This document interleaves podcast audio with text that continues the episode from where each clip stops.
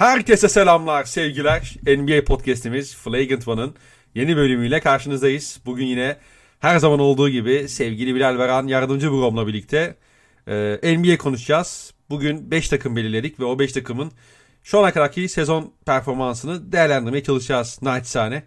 Brom hoş geldin. Hoş buldum bro. Ne haber, nasıl keyifler? İyi vallahi ne olsun. Hazırlık da bitti. Bir dönemde bitirdik çok şükür. Artık tamamen bomboşum. O yüzden tamamen NBA'ye odaklanacağım yani yapacak başka hiçbir şeyim olmadığı için. Öyle güzel yani keyifler. Sen de nasıl? Ya kardeşim işler son artık biraz daha yoğunlaşmaya başladı böyle iş çalışma saatleri biraz daha sarkmaya başladı da. Ee, yapacak bir şey yok. Yapacak bir şey yok artık. Hani sonuçta ekmek parası kardeşim yani. ekmek Aynen aslanın öyle. ağzında artık. Ee, dolayısıyla çok da şikayetimiz yok ya. Bir çok soğuk bu arada burası. Acayip soğuk. Eksi onu falan görüyoruz geceleri. Ee, çok alışık olduğumuz e, dereceler değil bunlar. Ee, hava sıcaklıkları değil Belçika'da ama bakalım ya. hı. Bakalım hayırlısı her şeyin her şeyin başı sağlık, her şeyin başı e, insan mutluluğu diyelim naçizane. Evet böyle gereksiz bir girişten sonra. Aynen öyle, aynen öyle. Beşiktaş Konya maçı niye uzadı? Onu da anlamaya çalışıyorum. Ee, bir yandan da skora bakayım. Hala dakika 115 ve maç 1-1. Korkuyorum.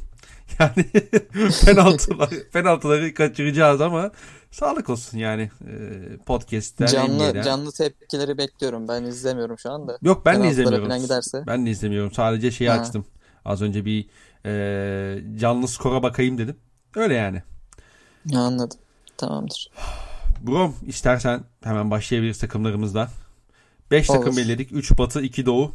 Ee, birinci takımımız Golden State Warriors. Şimdi Hı hı.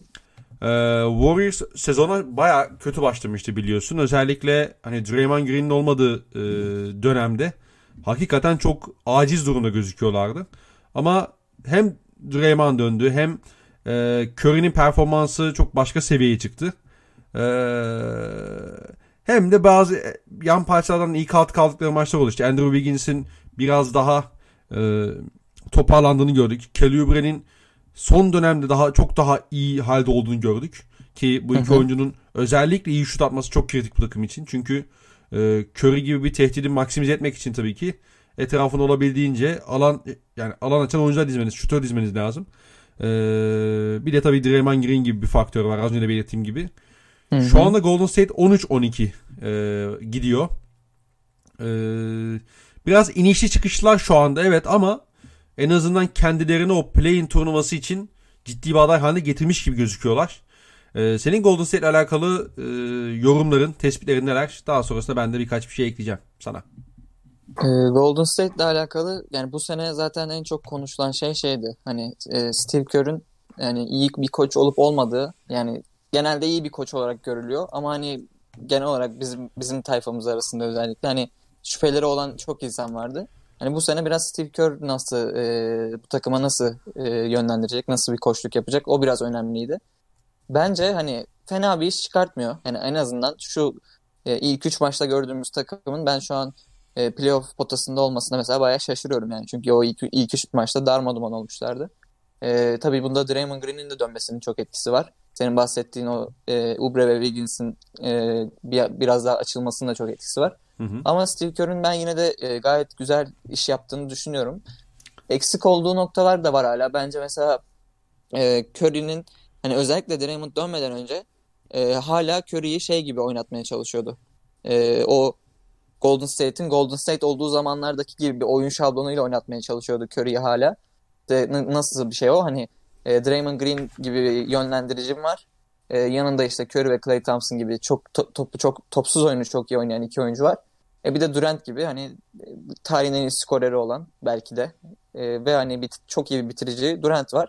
Hani böyle böyle bir sistemleri vardı ve hala biraz daha onu oynamaya çalıştı ve tabii hani burada Draymond Green de sakat olunca özellikle top Curry'nin elinden çıktığı anda e, basketbol IQ'su olarak çok düşüyordu takım ilk başlarda Green gelene kadar. Wiggins mesela çok kötü girdi sezona. Bence sebeplerinden biri de buydu. Yani çok çok daha fazla karar vermesi gerekti ilk maçlarda. Sonra Draymond Green geldi. Ya tabii e, savunmaları da rezaletti. Yani Hı hı. e, Wiseman'ı özellikle konuşuruz herhalde. Wiseman'a özel geliriz hani onu, onu bir değerlendiririz ama onun zaten hani çok iyi savunma olarak çok iyi giremeyeceği bilgisinin savunma bilgisinin biraz eksik olduğu söyleniyordu. Hani e, evet çok kötü değil ama hani o boyalı alan savunmasında da takımı vasat seviyeye getirecek e, halde bile değildi Wiseman benim izlediğim kadarıyla. Hı hı. E, Draymond Green gelince hani hem ona katkısı oldu. Boyalı alan savunmasını cidden bir 2-3 seviye yukarı çekti. E, hücumda da e, hala e, bu Curry'nin dediğim gibi topsuz oynamasını e, daha çok topsuz oynamasını tercih ettikleri düzende Draymond Green'in önemi çok büyük zaten. Hani o döndü. Hani Dallas maçında 15 tane asist yaptı. Ertesi maçta bir daha yine 10-15 arası bir asist yaptı diye hatırlıyorum.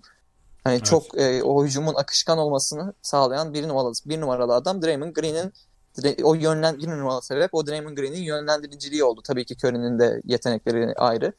E, dediğim gibi şu an hani bence e, Curry şu an istatistiğini vereyim hatta.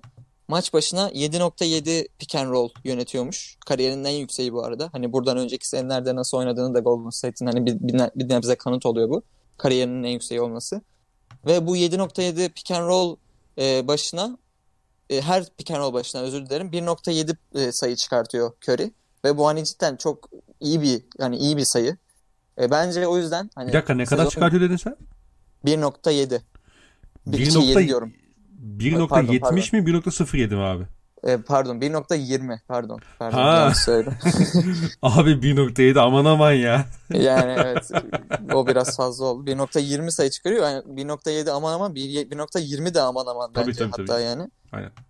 E, 7.7 pick and roll oynaması maç başına işte bana hala biraz az geliyor. Yani o yüzden e, Steve Kerr'ün bence biraz da hani topu Curry'e emanet etmesi lazım. Hani hiçbir zaman yapmadığı şekilde, hiçbir zaman bu kadar fazla yapmadığı şekilde hı hı. biraz daha topu Curry'e emanet etmesi lazım. Biraz daha onun çünkü Curry hani şutuyla hani tabii tarihin en şutörü adam hani doğal olarak şutuyla anlıyor ama Curry aynı zamanda gayet iyi bir delici. Pota çevresinde de çok iyi bitiriyor. Ee, sağ görüşü çok açık. E, pa- pasörlüğü çok iyi. Hani bir topu eline aldığı zaman da hani bazı şeyler kısıt, kısıtlanacak diye bir şey de yok bence. O yüzden daha fazla Curry'nin topla oynaması lazım. Eğer bu takım playoff e, alt, yani ilk haftadan play'ine kalmadan playoff'a girmek istiyorsa ve playoff'ta bir, bir şeyler bir iddiası olmasını istiyorsa bence. Hı hı. Dediğim gibi bu kadar şu anlık.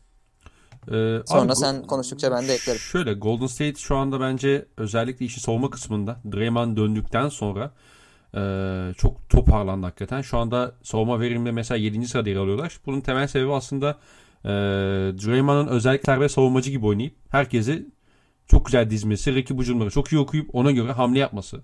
E, yeri geldiğinde topa baskıya gidiyor. Yeri geldiğinde işte zayıf taraftan gelip çember koruyor vesaire. Bir de e, özellikle hani mesela Kevin Looney gibi mesela çok fazla defosu olan bir adam tamam Kevin Looney? Hani yapabildikleri yapamadıkları belli ama Kevin Looney dediğimiz adam belli başlı şeyleri iyi yapıyor abi.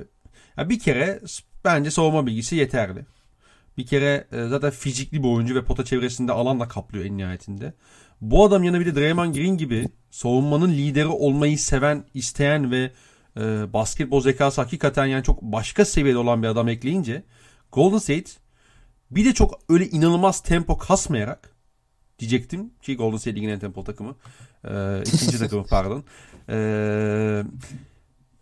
ya bir de şöyle Golden State bence şöyle Golden State geçişte çok öldürücü bir takım tamam mı? Onu da birazdan açacağım. Ee, ama özellikle işi savunma kısmında Draymond Green'in varlığı, Kevin Looney gibi oyuncunun daha fazla denkleme gelmiş olması özellikle e, James Wiseman'ın sakatlanması ile birlikte ki hatta biliyorsun sakatlandıktan şey sakatlanmadıktan e, sakatlıktan kısa bir süre önce bir maç ya da iki maç önce kenara almıştı zaten. Bench'ten getirecekti. Hı hı. Şey evet. Steve Kerr onu. E, Kevin başlıyordu. Benim orada mesela beğendiğim birkaç isim de var yani işte yan parçalardan. Ee, ya onların iyi niyetli mücadelesi işte e, Andrew Wiggins'in hala belli başlı problemleri var ama işte Andrew Wiggins'in Calibre'nin savunmadaki motorunun eskiye nazaran daha iyi olmasından kaynaklı. Ben Golden State'in şu anda bayağı e, keyifli basketbol oynadığını ve gayet iyi bir savunma takımı olduğunu düşünüyorum. Ha playoff'ta bu savunma takımı ne kadar olabilirler o ayrı bir tartışma konusu. Ya da işte olası bir play-in turnuvasında diyelim. Ee, işin şeyi ucunda kısmına gelecek olursak da Golden State'in yaptığı net bir şey var abi. Özellikle Draymond hani serbest savunmacı gibi kullanıyor dedik ya. Bunun yanında Draymond Green ne bu sayede bir de çok da fazla rebound aldırıyorlar. Yani Draymond Green'e demişler ki baba reboundları sen al. Özellikle sahadayken. Ee, yani işte özellikle şeyken e, hani o yardımcı şey yardım savunmasını getiriyorken özellikle. Şimdi ya da Draymond Green'e diyorlar ki sen rebound'u almıyorsan da bu outlet pas, şey paslara sen gir. Açık alanda sen bizim yöneticimiz ol. Yani Draymond bunları her zaman yapıyordu ama bence bu kadar fazla yapmıyordu. Bunu yaptığı zaman Draymond gibi yönlen Draymond Green gibi yönlendirici olduğu zaman siz Stephen Curry'e o topsuz perdelerden daha fazla çıkartıyorsunuz. Geçişte çok daha fazla tehdit getiriyorsunuz.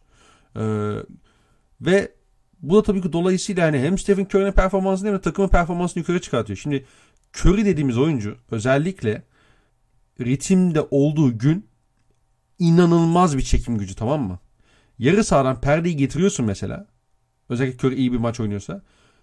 Orada sen rakip savunmana ikili sıkıştırma getirmek zorundasın. Rakip yani takım savunmasını genişlet, dikine genişletmek zorundasın. Ve Golden State bu da özellikle Draymond Green gibi adama da o 4'ü 3'leri yönettiğinde e tamam işte daha ne istiyorsun ki yani? Hücumda da belli bir akışkanlığı sağlıyorsun. Ha bu takımın tavanı sınırlı o ayrı bir konu ama zaten yani Golden State'de hani Clay Thompson sakatlığından sonra çok şey bir takım olmadı. Yani hiçbir zaman e, contender seviyesinde bir takım olarak gözükmedi. E, diyebiliriz. Onun dışında ya abi Draymond Green ya. yani onun dışında bunun topçu dışında ya, yok. Cidden topçu. Vallahi topçu yani. Bir de hani Steve Kerr bu sene şey çok fazla yapıyor. Bilmiyorum dikkat çektim, dikkatini çektim ama ya Curry ile Draymond Green'i olabildiğince beraber kullanmaya çalışıyor. Hani ikisini aynı Evet, anda evet. kenara alıp ikisini tekrardan aynı anda sahaya sürüyor. Bunun belli başlı sebebi var. Birincisi zaten sezon başından görecek, göreceğimiz üzere, gördüğümüz üzere Stephen Curry, Draymond Green olmadığı zaman ya da bu takım Stephen Curry olup Draymond Green olmadığı zaman işlemiyor. Ve İkisi siz- birbirini çok yükselten adamlar yani. Aynen, Birbirleri- aynen. yani ikisi zaten ayrı ayrı da iyiler ama birbirleri beraber oynadıkları zaman da birbirlerini çok yükseltiyorlar. Aynen öyle. Yani ikisini ayrı ayrı kullandığınızda onların ayrı bölümlerde vereceği katkıyla bu ikisinin beraber sahada olup getireceği at- e, katkı çok farklı oluyor. Ve dolayısıyla Steve Kerr diyor ki ben Andrew Wiggins'e ikinci beşi vereyim. Yanına bir de şey atayım. E, Brett Wanamaker atayım. Curry ile Draymond gelene kadar bunlar bir şekilde idare etsin diyor. Ki çok da idare edebildiklerini yani söyleyemeyiz aslında özellikle bazı maçlarda ama en azından diyor ki ben bu şekilde yapacağım diyor. Yani Golden State oraya bir tane daha bir adam çözebilse aslında özellikle hani Lou Williams muhabbeti dönüyor. Ee, şey yani Lou Williams takaslanabileceği konusunda haberler var biliyorsun. Mesela benim en net- net yakıştırdığım takılmadan biri şey e, Golden State Warriors. Evet Curry ile beraber savunma zaaflarını beraberine getirecektir ama e, zaten Golden State ile alakalı biz hiçbir zaman tavanı yukarıya koymuyoruz. E, ama bence bu takımın tabanını biraz daha yukarıya çıkarabilecek bir hamle olabilir yani Lou Williams. Ya da atıyorum daha farklı bir kısa yönlendirici. Katılıyorum. Var mı Golden State ile alakalı eklemek istediğin bir şey senin? İstersen Wiseman'a değinebiliriz ama geçebiliriz. Fark etmez. Hani ne Ee, gördük şu ana kadar. Ne ya- umut, ne vaat etti falan. Benim Weissman'la alakalı şimdi şöyle abi. Ben Weissman'a çok yükselmiyordum kolejde de. Ki zaten adamın oynayabildiği 2-3 3 maç falan yani ve iki maçını izledim. Birinde de faal probleminin girdiği için aslında bir buçuk maçını izledim. Şimdi orada beni büyülediğinde özellikle işin şey kısmı vardı. Hücumda özellikle kulvar koşabilen bir uzun olduğu için açık alanda çok etkileyici geliyordu ve inanılmaz uzun inanılmaz da bir e, şey de olduğu için hani ne derler ona e, Kulaç açıklığı. kulaç açıklığı da olduğu için aynen öyle. Böyle acayip yerlerden reboundlar alıyordu. Acayip yerlerden işte hani ulaşılamaz denilen topları alıyordu falan böyle. Çok toplu işte pasları e, tutabiliyordu. Ama işte onun dışında fazla bir şey görmemiştik. NBA'de şu ana kadar belli başlı problemleri yaşıyor. İşte pozisyon bilgisi sıkıntı, işte savunmada özellikle hal ya genç oyuncu olduğu için mesela çok fazla topa çok fazla fake atlıyor, zıplıyor tamam mı? Bu- Bunlar gelişebilecek şeyler. Benim Weissman'la alakalı olumlu düşünmemi ya da en azından e, kendisiyle alakalı algımın biraz daha pozitif kaymasına yol açan birkaç farklı nokta var. Birincisi bence James Wiseman kariyerinin bir noktasında gerçekten iyi bir şutör olacak. Çok iyi bir şey var. Yani bilekten top temiz çıkıyor bence. Bir de abi rebound'u alıp açık alanda coast to coast gidebilen bir uzun profili çiziyor adam. Yani bunu yapabilecek çok fazla adam yok yani o boyda. Yani bunların üzerine gidebilir Evet. Golden State. Draymond'un yanında pozisyon savunmasını geliştirebilir. Yani e, biraz daha NBA seviyesine adapte olduğunda hücumdaki hamlıklarını, savunmadaki hamlıklarını da giderecektir. Ee, ha Weissman bana inanın yani şey yapmıyor. Ben Weissman'a hala biraz şey değilim yani çok ikna olmuş değilim. Ama benim e, kafamda kurduğum oyuncudan daha iyi bir oyuncu olarak e, kariyerine devam edecek gibi duruyor ben NBA'de. E, bir de bu adamın kolejde 3 maçı var sadece biliyorsun. E işte Covid oldu falan filan derken bu adam uz çok uzun bir süre maça çıkmadı hakikaten. E, bu da hani tabii ki bir genç oyuncunun başına gelebilecek e, kötü şeylerden biridir herhalde. Katılıyorum. Katılıyorum. E, sen farklı olarak ne gördün mesela şeyden? E, Weissman'dan ya da işte atıyorum başka bir Golden State oyuncusundan. Yani Wiseman'da şey var. Özel bir hücum oyuncusu olacağı çok belli bence. Hani e, dedi sen bahsettin hani şut mekaniği hani kütük kütük değil yani kütük uzunlardan değil böyle estetik estetiği var biraz. e, hücum oyun yani savunma kısmında biraz benim ilk izledim. Ben çünkü kolejde de izlemedim. Zaten izlenecek çok bir maçı da oynamadı senin dediğin gibi ama izleyemedim kolej izlemediğim için. Aynen. Hani benim Golden State'in ilk maçlarında izlediğimde gördüğüm şey çocuk özel bir hücum oyuncusu olacak savunmasına ne kadar katabilecek ve bu hücumdaki hamlıklarını ne kadar keskinleştirip ne kadar e, artık hani tamamen ben e, ta, bir elit bir hücum oyuncusuyum dedirtebilecek. E, bunlar bence kariyer içinde şey karar kılıcı şeyler olacak. Yani Draymond Green varlığı zaten onun savunmada belli bir seviyeye geleceğini bence hani biraz işaret ediyor bize. Çünkü videoları falan görmüşsündür. Yani maç içinde bile e, Wiseman'ı kenara çekip işte bak burada şunu yapman lazımdı, şurada durman lazımdı falan filan diye e, mentörlük yaptığı videolar düştü. Hı hı. Hani Draymond Green'in zaten şu an ligde belki savunma bilgisi en yüksek adamlardan biri. Hani katacağı çok şey var ona. E, elit bir yani elit bir hücum oyuncusu olma potansiyelini de gösteriyor. Yani olur demiyorum. Çünkü o biraz artık e, oyunu ne kadar kendini adapte edebileceğine de bağlı.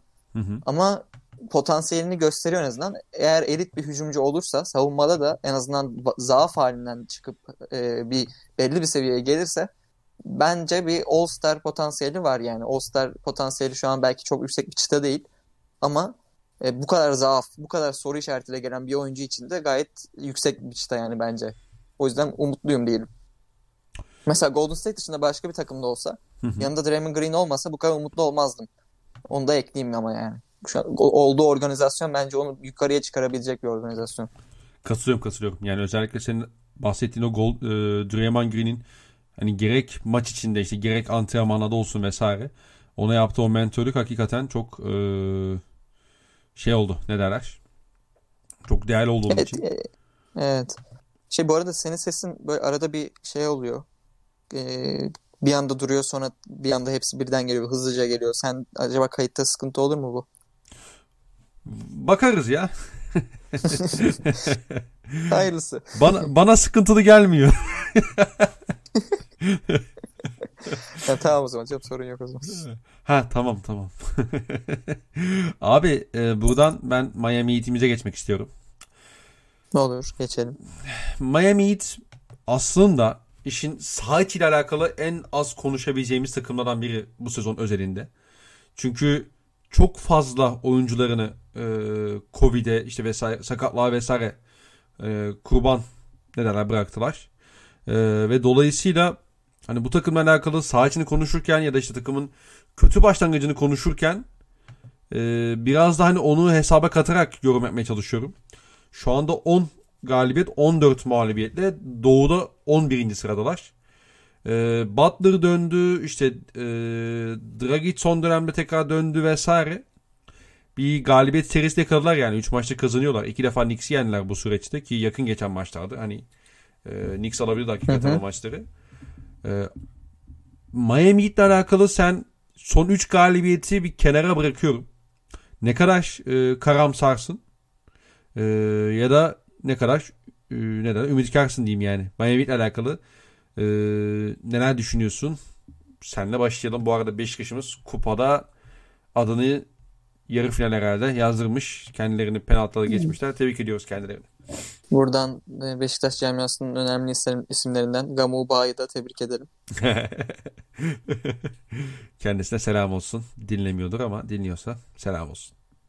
Miami Heat. Miami Heat. Ya ben şeydi e, dediğin gibi çok fazla sakatlık var. O yüzden hani hep şey diyordum hani çok da karamsar olmaya gerek yok. Hani sakatlar dönünce bir şekilde playoff'a atarlar. Playoff'ta da her türlü bu kadroyla, oyuncularla, koçla falan her takıma sorun çıkartabilecek bir takım olurlar yine geçen seneki gibi diyordum. Hı hı. Ama bence hani her şeyin ardında bu sakatlıkların filan e, ardında bu Miami Heat'i cidden etkileyecek ve sakatlıklar bütün tam kadro olduklarında bile etkileyecek bir sorun var. O da Jay Crowder'ın kaybı bence. Çünkü geçen sene Miami'nin final finale çıkma yolunda yani playoff yolunda en iyi yaptığı şey e, o Crowder'lı Bam Adebayo'nun 5 olduğu kısa 5'i hücumda çok efektif bir hale getirip zaten savunmada da e, çok Ben ve Crowder işte Butler sağ olsun çok efektif bir hale getirip e, o verimi sağlayabilmeleriydi. Ama şimdi Crowder gitti. Crowder, Bam'i 5 oynatacak bir 4 numara olan Crowder gitti ve onun yerine Mo Harkless'ı eklediler. Benim çok umudum yoktu sezon başında da. Zaten Mo Harkless da onu gösterdi yani umudunun olmaması gerektiğini gösterdi. Hani o Mo Harkless yani kullanacaksan bile o Bam'in 5 oynaması oynayacağı 5'lerde 4 olarak kullanamıyorsun. Yani zaaf yaratıyor orada. E, başka bir oyuncu da yok orada kullanabilecekleri. O yüzden e, ben e, Miami'nin hani geçen seneki durumundan en büyük kaybının bu olduğunu düşünüyorum. E, mesela Kelly Olyny'i falan attığın zaman 5'e hani Kelly Olyny tam playoff'ta illa sorun çıkartıyor bazı takımlara. Ama normal sezonda ana planın Kelly Olyny'in 5, Mehmet Abayo'nun 4 olduğu 5'ler olmamalı bence. Çünkü çok zaaf getiriyor Kelly Olynyk. Ayakları yavaş, savunmada kötü. Şut da çok kötü attı bu sene zaten. Hücumda da büyük zaaf haline geldi o yüzden. O, yani benim en büyük sorunum o Miami'de. Adebayo'yu 5'e attıkları zaman onu oynatabilecek bir 4 numaralarının olmaması. Bu sene olmaması. Ee, onun dışında sen de biraz görüş ekli olmadı. Ben de ekleyeyim sonra hani böyle interaktif olsun. Ee, ya Miami'de e, senin söylediğin konulara katılıyorum. Ee, bir de mesela şöyle bir sıkıntı var Miami Heat'te. Diye herkes sağlıklı diyelim ve Mo ilk 5 atıyorsun tamam mı? Şimdi Bam Adebayo yine gelişiyor. Bu sene de gelişti. Ee, kendine dribbling üstü orta mesafe ekledi ki hani e, o profilde bir adam için çok özel bir, çok değerli bir özellik bence. Hani orta mesafe çok verimli değil falan filan. Tabii ki denilebilir ama e, NBA'de o takımlar size orta mesafeleri veriyor ve siz orta mesafeyi iyi kullandığınızda tempoyu kontrol edebiliyorsunuz işte en basitinden. Çünkü rakipler size o şutları vermeye devam edecek. Atıyorum mesela box oynayacaksın. Box o şutu sana verecek mesela. Ee, falan filan. Neyse işte Bam Adebayo gelişti. O ayrı bir konu. Ama abi şimdi bir Bam Adebayo takımın ana yönlendiricilerinden biri. Şut sıkıntısı var. Jimmy Butler şut atmıyor. Özellikle hani böyle oyununu şut üzerinden şekillendiren bir adam değil. Bir Damian Lillard değil yani sonuçta. Ya da atıyorum bir Kawhi Leonard ya da Paul George gibi bir adam değil. E sen bir de oraya Mo Harkless attığında ee, alanı bir açamıyorsun yani. Mesela Duncan Robinson'ın üzerinde çok rahat iki kişi kalabiliyorsun.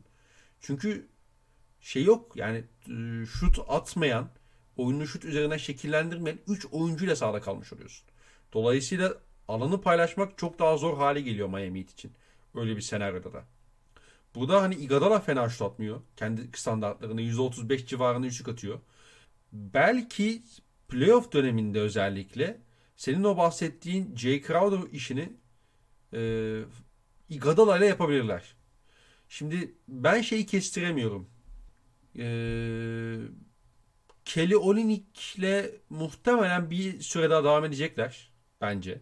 Ya da işte atıyorum başka bir şutör uzun hani işte Myers o da mı hala bilmiyorum da. Ee, Myers işte. sanırım sezonu kapattı sanırım. Yanlış ha, bilmiyorsam. Kapattı değil mi? Ben de bir aynen. İşte, işte muhtemelen hani Kelly falan devam edebilirler ama e, ben yani Eric Spoelstra'yı da bildiğimiz için bir yerde bundan vazgeçebileceğini düşünüyorum. Dolayısıyla hani e, o kadar büyük problem olur mu Miami Heat'in hedefleri doğrultusunda ona emin değilim ama ama e, bu takımın rotasyonu yine hala sıkıntı abi. E, şimdi şey diyorsun mesela geçen sene yani bir backup 5 numarası pek yoktu. Şu anda evet Achuba'ya atlar ama playoff'ta ne kadar güvenebilirsin Achuba'ya o ayrı bir tartışma konusu. Neyse. Bu sene şey yok abi. Mesela şimdi diyelim ki biz Iguodala'ya attık ilk 5'e. İlk 5'e atmasak bile diyelim ki kenardan getirdik ve Iguodala'ya 30 dakika verdik. Miles şey yani Kelly Olynyk'e 10 dakika verdik diyelim atıyorum tamamen. E abi şey yok ki başka adamın yok. Sen Mo Harkless at, atamazsın abi playoff'ta. Ya, evet. Kullanamazsın ki. Hele Adebayo ve e, Jimmy Butler gibi şut atmayan ya da çok az kullanan e, ana yönlendiricilerin yanına bu adamı koyamazsın. Iguodala bile şu anda mesela Iguodala 34 %35'te falan üçlük atıyor. Iguodala %30'la üçlük atmaya başlasın Iguodala'yı da kullanamayacaksın. Yani Evet. bu takımın e, çok topla haşır neşir olmasa bile bir tane kanat eklemesi gerekecek gibi duruyor. Senin bahsettiğin Jay Crowder modeli. Ha Jay Crowder'ın başka sıkıntıları var ve Jay Crowder'ın bu kadar ana planlardan biri olduğu senaryoda aslında sizin tabanınız da bir yerde sınırlanıyor diyebiliriz. Ki muhtemelen Hı hı. Miami Heat hani bunu böyle düşündüğü için ya ben 3 yıl Jay Crowder'a niye 30 bağlıyorum ki? Ben o katkıyı Iguodala'dan alırım. İşte Harkless geliyor ondan alırım. Avery Bradley'i işin içine sokarım diye düşündüm muhtemelen. Ama işte orada e, bir tane daha fizik istiyor bence bu takım. Bir tane daha e, oraya bir 6-7 6-8 e, kulaç açıklığı geniş olan bir tane savunmacı kanat, şut olan bir kanat lazım yani açıkçası. Katılıyorum. Ya ayrıca şey eksikleri de var çok. Ee, geçen sene bu takım hani böyle yarı sahada kendi skorunu yaratabilen bir oyuncu yok yani çok elit seviyede yapabilen en azından bunu bir oyuncu yoktu ama nasıl bu kadar iyi bir hücum takımı olmuşlardı playoff'ta özellikle çok iyi çizgiye gidiyorlardı. Hani Butler, Butler maç başına neredeyse 10 kere falan çizgiye gidiyordu. İşte Dragic gidiyordu, Adebayo gidiyordu, Tyler Hero çaylak olmasına rağmen gidiyordu. Bu sezon hani Miami'nin bu oyuncuların çoğu zaten maç kaçırdı aynı zamanda. Hı hı. Ee, onlar, onun da sebebi var tabii ki de. Ama daha az çizgiye gitmesi de da çok böyle tıkanmalarına sebep oluyor. Çünkü neden daha az çizgiye gidiyorlar bir kere? Delicileri çünkü yani böyle net bir delicileri yok potaya kadar delebilip de orada bitirebilen. Butler, Butler'ı ayrı tutuyorum tabii.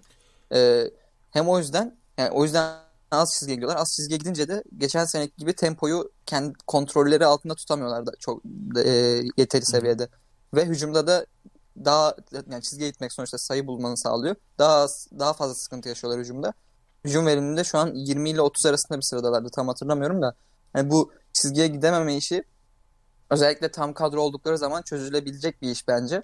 Ama yine de geçen seneki kadar efektif hale kullanabilecekler mi? Bu sezon bence bunlar için e, Miami için kritik bir e, nokta orası da. Ya öyle öyle. Bir de hani e, bu takımın özellikle Bubble'da seviye atlamasını sağlayan iki noktadan e, yani iki tane isim vardı aslında bence. Birincisi tabii ki Tyler Hero çaylak olmasına rağmen çok güzel performanslar sergiledi. İkincisi de finale kadar Goran Dragic. Yani takımın harbiden ana skoreri gibi oynuyordu. E, Evet evet. ve özellikle hani Boston serisinde vesaire çok kritik maçlar çözdüğünü hatırlıyoruz yani kendisinin. E, ama yani Indiana serisinde çok iyiydi mesela. tabii O, tabii. o seride takımın en iyisiydi hatta bence. Yani o maç yani o seri sonuçlar inanılmaz farklı olmasa 4-0 bitince tabii hani e, Evet. çok şey yapamıyorsun ama e, ya bu takıma birini çözmek lazım hocam. Birini çözmek gerekiyor. Kimi bulabiliriz? Yani o OKC'mizde öyle adam olsa çözelim diyeceğim hani bir güzellik yapalım diyeceğim ama e, öyle bir oyuncumuz pek yok maalesef. Ne yapacaksınız? Piklerini geri mi vereceksiniz Miami? Ya yok hallederiz ya. 2027 pikin alırız. 2026 pikin alırız. Ya hallederiz onlar. Kolay işler ya. Sen onu o kadar şey yapmayalım. Ee, Yani Bradley Beal konuşulabilir tabii de. ya Geçen hafta biz biraz değinmiştik Beal'a. Hani pardon Beal için pik çıkmak gerektiğini ve Miami'nin elinde çok fazla pik olmadığını falan bahsetmiştik ama hani bir Beal gelirse tabii ki de gayet güzel olur yani. abi piki geçiyorum. Pik önemli bir problem. Bir şekilde bak pik işi belki bir şekilde çözülebilir. Üçüncü takımı katarsın, dördüncü takımı katarsın. Onu oraya gönderirsin, oradan pik alırsın falan filan. Atıyorum yani. Tamam mı? Abi senin bunu yapacak oyuncu olarak asetin yok ki. Duncan Robinson ya da ne bileyim Tyler Hero. Abi Tyler Hero evet iyi de bir Bradley Beal değil yani. Ve muhtemelen de en azından uzunca bir süre Tyler Hero bir Bradley Beal seviyesine yaklaşmayacaktı. Çok iyi topçu. Ben çok beğeniyorum kendisini. Seviyorum da. Ama mesela ben tavanını o kadar yüksek görmüyorum Tyler Hero'nun. Washington olsam bu paketin yani Miami Heat'in bana getireceği hangi pakete evet diyebilirim ki ben yani Butler ve Adebayo o paketin içinde yoksa. Hani Evet evet çok sıkıntı yani ne çıkacakları falan Hah, çok aynen. soru işaret. Benim ak yani şöyle aslında çok o bahsettiğim profile uymuyor ama neyse söyleyeyim hadi. Eric Gordon'a falan gidebilirler mi acaba? Ya da giderler mi? Yani Eric Gordon kontratı devam ediyor mu ya? O büyük bir büyük bir kontratı vardı onun. Onu ona hakim değilim. Kontrat konusuna bakarım. Ama işte orada hani böyle tamam çok fizikli değil ama işte yine de hani e, fiziğinden daha büyük savunmacı işte daha böyle işte posta savunabilen işte arada iki pick and çözen ne bileyim şut olan bir 2-3 numara o da şey yapabilir yani. Arkaya da Iguodala'yı ya da ne bileyim Butler'ı ve Adebayo'yu attıktan sonra hani o şey problemini biraz e, göz ardı edebilir yani. Bir şekilde top, tolere edebilirler ama e, yani bir anda aklıma geldi. Eric Gordon acaba olabilir mi? Hani baş şeyin e, Houston sezonda bir yere gitmeyeceği belli olduktan sonra olursa tabii yani. Abi ama şöyle şimdi şu an baktım Eric Gordon'un kontratına. E, 2023-2024 yılında 20 milyon e, almaz, alacak Eric Gordon. Bence Miami hiç girmez bu topa. Çünkü yani Miami her zaman kepini Efendim? O, öh be o da neymiş ya. yani çünkü önümüzdeki yaz Kawhi'nin serbest kalma ihtimali var. Olası bir Los Angeles Clippers sıçışını ardından geçen seneki gibi. Hı hı. Hani Kawhi serbest kalırsa bence en büyük adaylardan biri Miami olur yani gitmesi için. Hiç gireceklerini sanmıyorum o yüzden bu kepi bu kadar doldur, dolduracak bir oyuncuya. Ya tamam versinler iki tane pik birinci tur versinler tamam doğrultu saralım ya. Allah Allah. Yuh salacağım mı cidden? Ayıp ya. İki tane birinci tura salırım abi yani kusura, kusura bakmasın. Biraz Dün Lebron'a, Lebron'a yaptığı son top savunmasına çok güldüm ya. Abi Lugens Dort ya saygılar kendisine. Gerçekten abim benim. Ee, böyle yani Miami ile alakalı. Ee, Adebayo'nun gelişiminden bahsettik. Rotasyon problemlerinden bahsettik. Covid artı sakatlıklardan konuştuk. Ee, ben yani takım şimdi e, o Covid belasından da biraz kurtulmuşa benziyor. Tabii ki bu bela tekrardan takımın başına gelebilir o ayrı bir konu ama e, ben Miami Heat'in iyi olacağını böyle 6'dan 7'den falan gerçi 7'den kaldığı zaman play'in oynayacak ama hani 6'dan belki hani 7'den play'ine kalırsa oradan geçer. E, şey yapacağını düşünüyorum açıkçası. Hani ya e, tabii ben de playoff'a kalamazlar sıkıntı... falan o, o o konuda bir şüphem yok da playoff'a kalacaklarına dair bir şüphem yok ama geçen seneki kadar playoff'ta sorun çıkartabilecek bir takım olacaklar mı? O konuda şüphelerim var sadece. Yoksa playoff'a her türlü kalırlar bence. Ya orada işte Adebayo'nun bu toplu üretim gelişimi ve Tyler Hero'nun işte playoff'ta belki bir seviyede atlayabilme ihtimali ee, hani o J. Crowder gibi hani işte atıyorum iyi bir yan parça dediğim gibi tavanı sınırlayan bir oyuncu olmasına rağmen hani iyi bir oyuncu sonuçta J. Crowder yani. Sonuç olarak yani önemli bir rotasyon oyuncusu. Ee, hani onu belki o şekilde kompanse etmeye çalışabilirler. Bir de tabii ki birçok takımda olduğu gibi bu takımın da takas e, şeyi açık ve bu takımın da bir takas yapması gerekecek gibi duruyor. Özellikle bir forvet bölgesine. Diyelim. E, var mı ekleyeceğim bir şey? Yok. Geçebiliriz ya. Geçelim. Ee, abi bu sene enteresan işler yapan bir takıma geçiyoruz şimdi. Hazır mısın? Geçelim bakalım. Sacramento Kings. Çok Gayet yani sen başla sen başla. Ee, ya yok şunu söyleyeceğim aslında bir girizgah yapmak için şey yaptım araya girdim de. Çok böyle aman aman başlamamışlardı. Özellikle ilk birkaç maçtan sonra. Ama son dönemde Kings tekrar böyle bir vites arttırdı. Ee, şöyle bakıyorum NBA sitesinden de son maçın 7'sini kazanmışlar. İşte en son şeyi kaybettiler içeride. Philadelphia'yı kaybettiler. Ondan önce 7-2 idi takım. Ee, senin bu konuyla alakalı e, söylemek istediklerin neler? Bu Kings takımı ne yaptı da performansını yukarı çıkarttı ve bir play'in adayına dönüştü? Ne yaptı? yani biraz ağır olacak belki ama bence Marvin Bagley'den biraz umudu kestiler. bu onların bayağı işine yaradı bence. Özellikle maç sonlarında. Marvin Bagley'i bayağıdır görmüyoruz yani sahada. Son çeyreklerde falan. Evet. Ee, genel olarak bakınca yani Halliburton'u zaten siz kolej izleyenler olarak çok övmüştünüz hani seçimi. Ee, Fox'la da gayet uyumlu olacaklarını falan söyleniyordu hep ve ger- gerçekten çok iyi bir ikili oldular yani şimdiden. Ve e, Halliburton, Fox ve Buddy Hield e, üçlüsüz yani üç tane guardla sahada kal- kalınca yani Buddy Hield'a guard diye diyorum şu an. Üç tane guardla sahada kalınca bir kere hani senin topu dolaştırman falan daha kolay oluyor hücumda. Bir akışkanlık sağlayabilmen daha kolay oluyor. Zaten Halliburton e, fena bir pasör değil. De'Aaron Fox e, çok böyle hani aman aman bir pasör değil ama en azından o da bir fena pasör, fena bir pasör değil. Buddy Hield da bitirici rolünde. ve o ikinci, üçüncü aksiyonları yönetme rolünde fena iş çıkarmıyor ve e, bu üçlünün dediğim gibi e, hücumda büyük getirisi oluyor Sacramento'ya. E, dördüncü, dörde de Harrison Barnes'ı attığında zaten Harrison Barnes'ın 3 e, oynaması, Bagley, yani Bagley'nin 4, Harrison Barnes'ın 3 oynaması hücumda da savunmada da çok büyük sıkıntı oluyor Sacramento'ya. Çünkü Harrison Barnes'ın ayakları artık ne savunmada ne hücumda karşı takımın 3 numarasıyla eşleşebilecek hızda değil. Dör, ama 4 numarayla 4 numarada oynadığı zaman Harrison Barnes adama bir yani hayat geliyor yani. Oh beyler bu neymiş ya diyor. Yani bulduğu alanlar falan sağ olsun. İşte o Harrison Barnes da bence bu sayede e, iyi bir sezon geçiriyor şu ana kadar. Hani iyi fena bir sezon geçirmiyor en azından. Fena değil yani bence Richard... hakikaten iyi bir sezon geçiriyor ya. Sözünü kestim ama. Yani evet iyi de diyebiliriz evet. ee, Fantasy takım olmasıyla hiç alakası yok bunun. Kitlemeye çalışmıyor muydun sen onu ya? ya evet, sanki işte, kavurtta da öyle son... bir muhabbet geçmiş. Ya kardeşim girme o toplara. Dur şimdi. ya onu ben şey yaptım da Harrison Barnes iyi sezon geçiriyor ya. Hani şey şaka bir yana. Evet evet. Ee, beşte de Richard Holmes yani ne kadar zaafları olsa da e, boyu kısa bir kere yani en basitinden. Savunmada pozisyon bilgisinin de çok yüksek olduğunu söyleyemezsin. E, hücumda da sadece hani pota altın çevresinde bir tehdit. Ama en azından bu takımın bence oyununa biraz uygun bir oyuncu. Çünkü bir kere çok yani motoru yüksek bir oyuncu. E, gayet böyle enerjik sahada oraya uçan kaçan. E, efor çok efor sarf eden ve e, eforuyla bir şeyleri başarabilen bir oyuncu. Bu e, zaten Fox'un, Halliburton'un, Buddy Hield'ın olduğu takıma da böyle bir oyuncu lazım bence. Yani tabii daha iyisini istersin tabii de hani e, şu an özelliklerine bakınca Richard Holmes bulabilecekleri en iyi oyuncuymuş belki de e, bu serbest oyuncu piyasasında.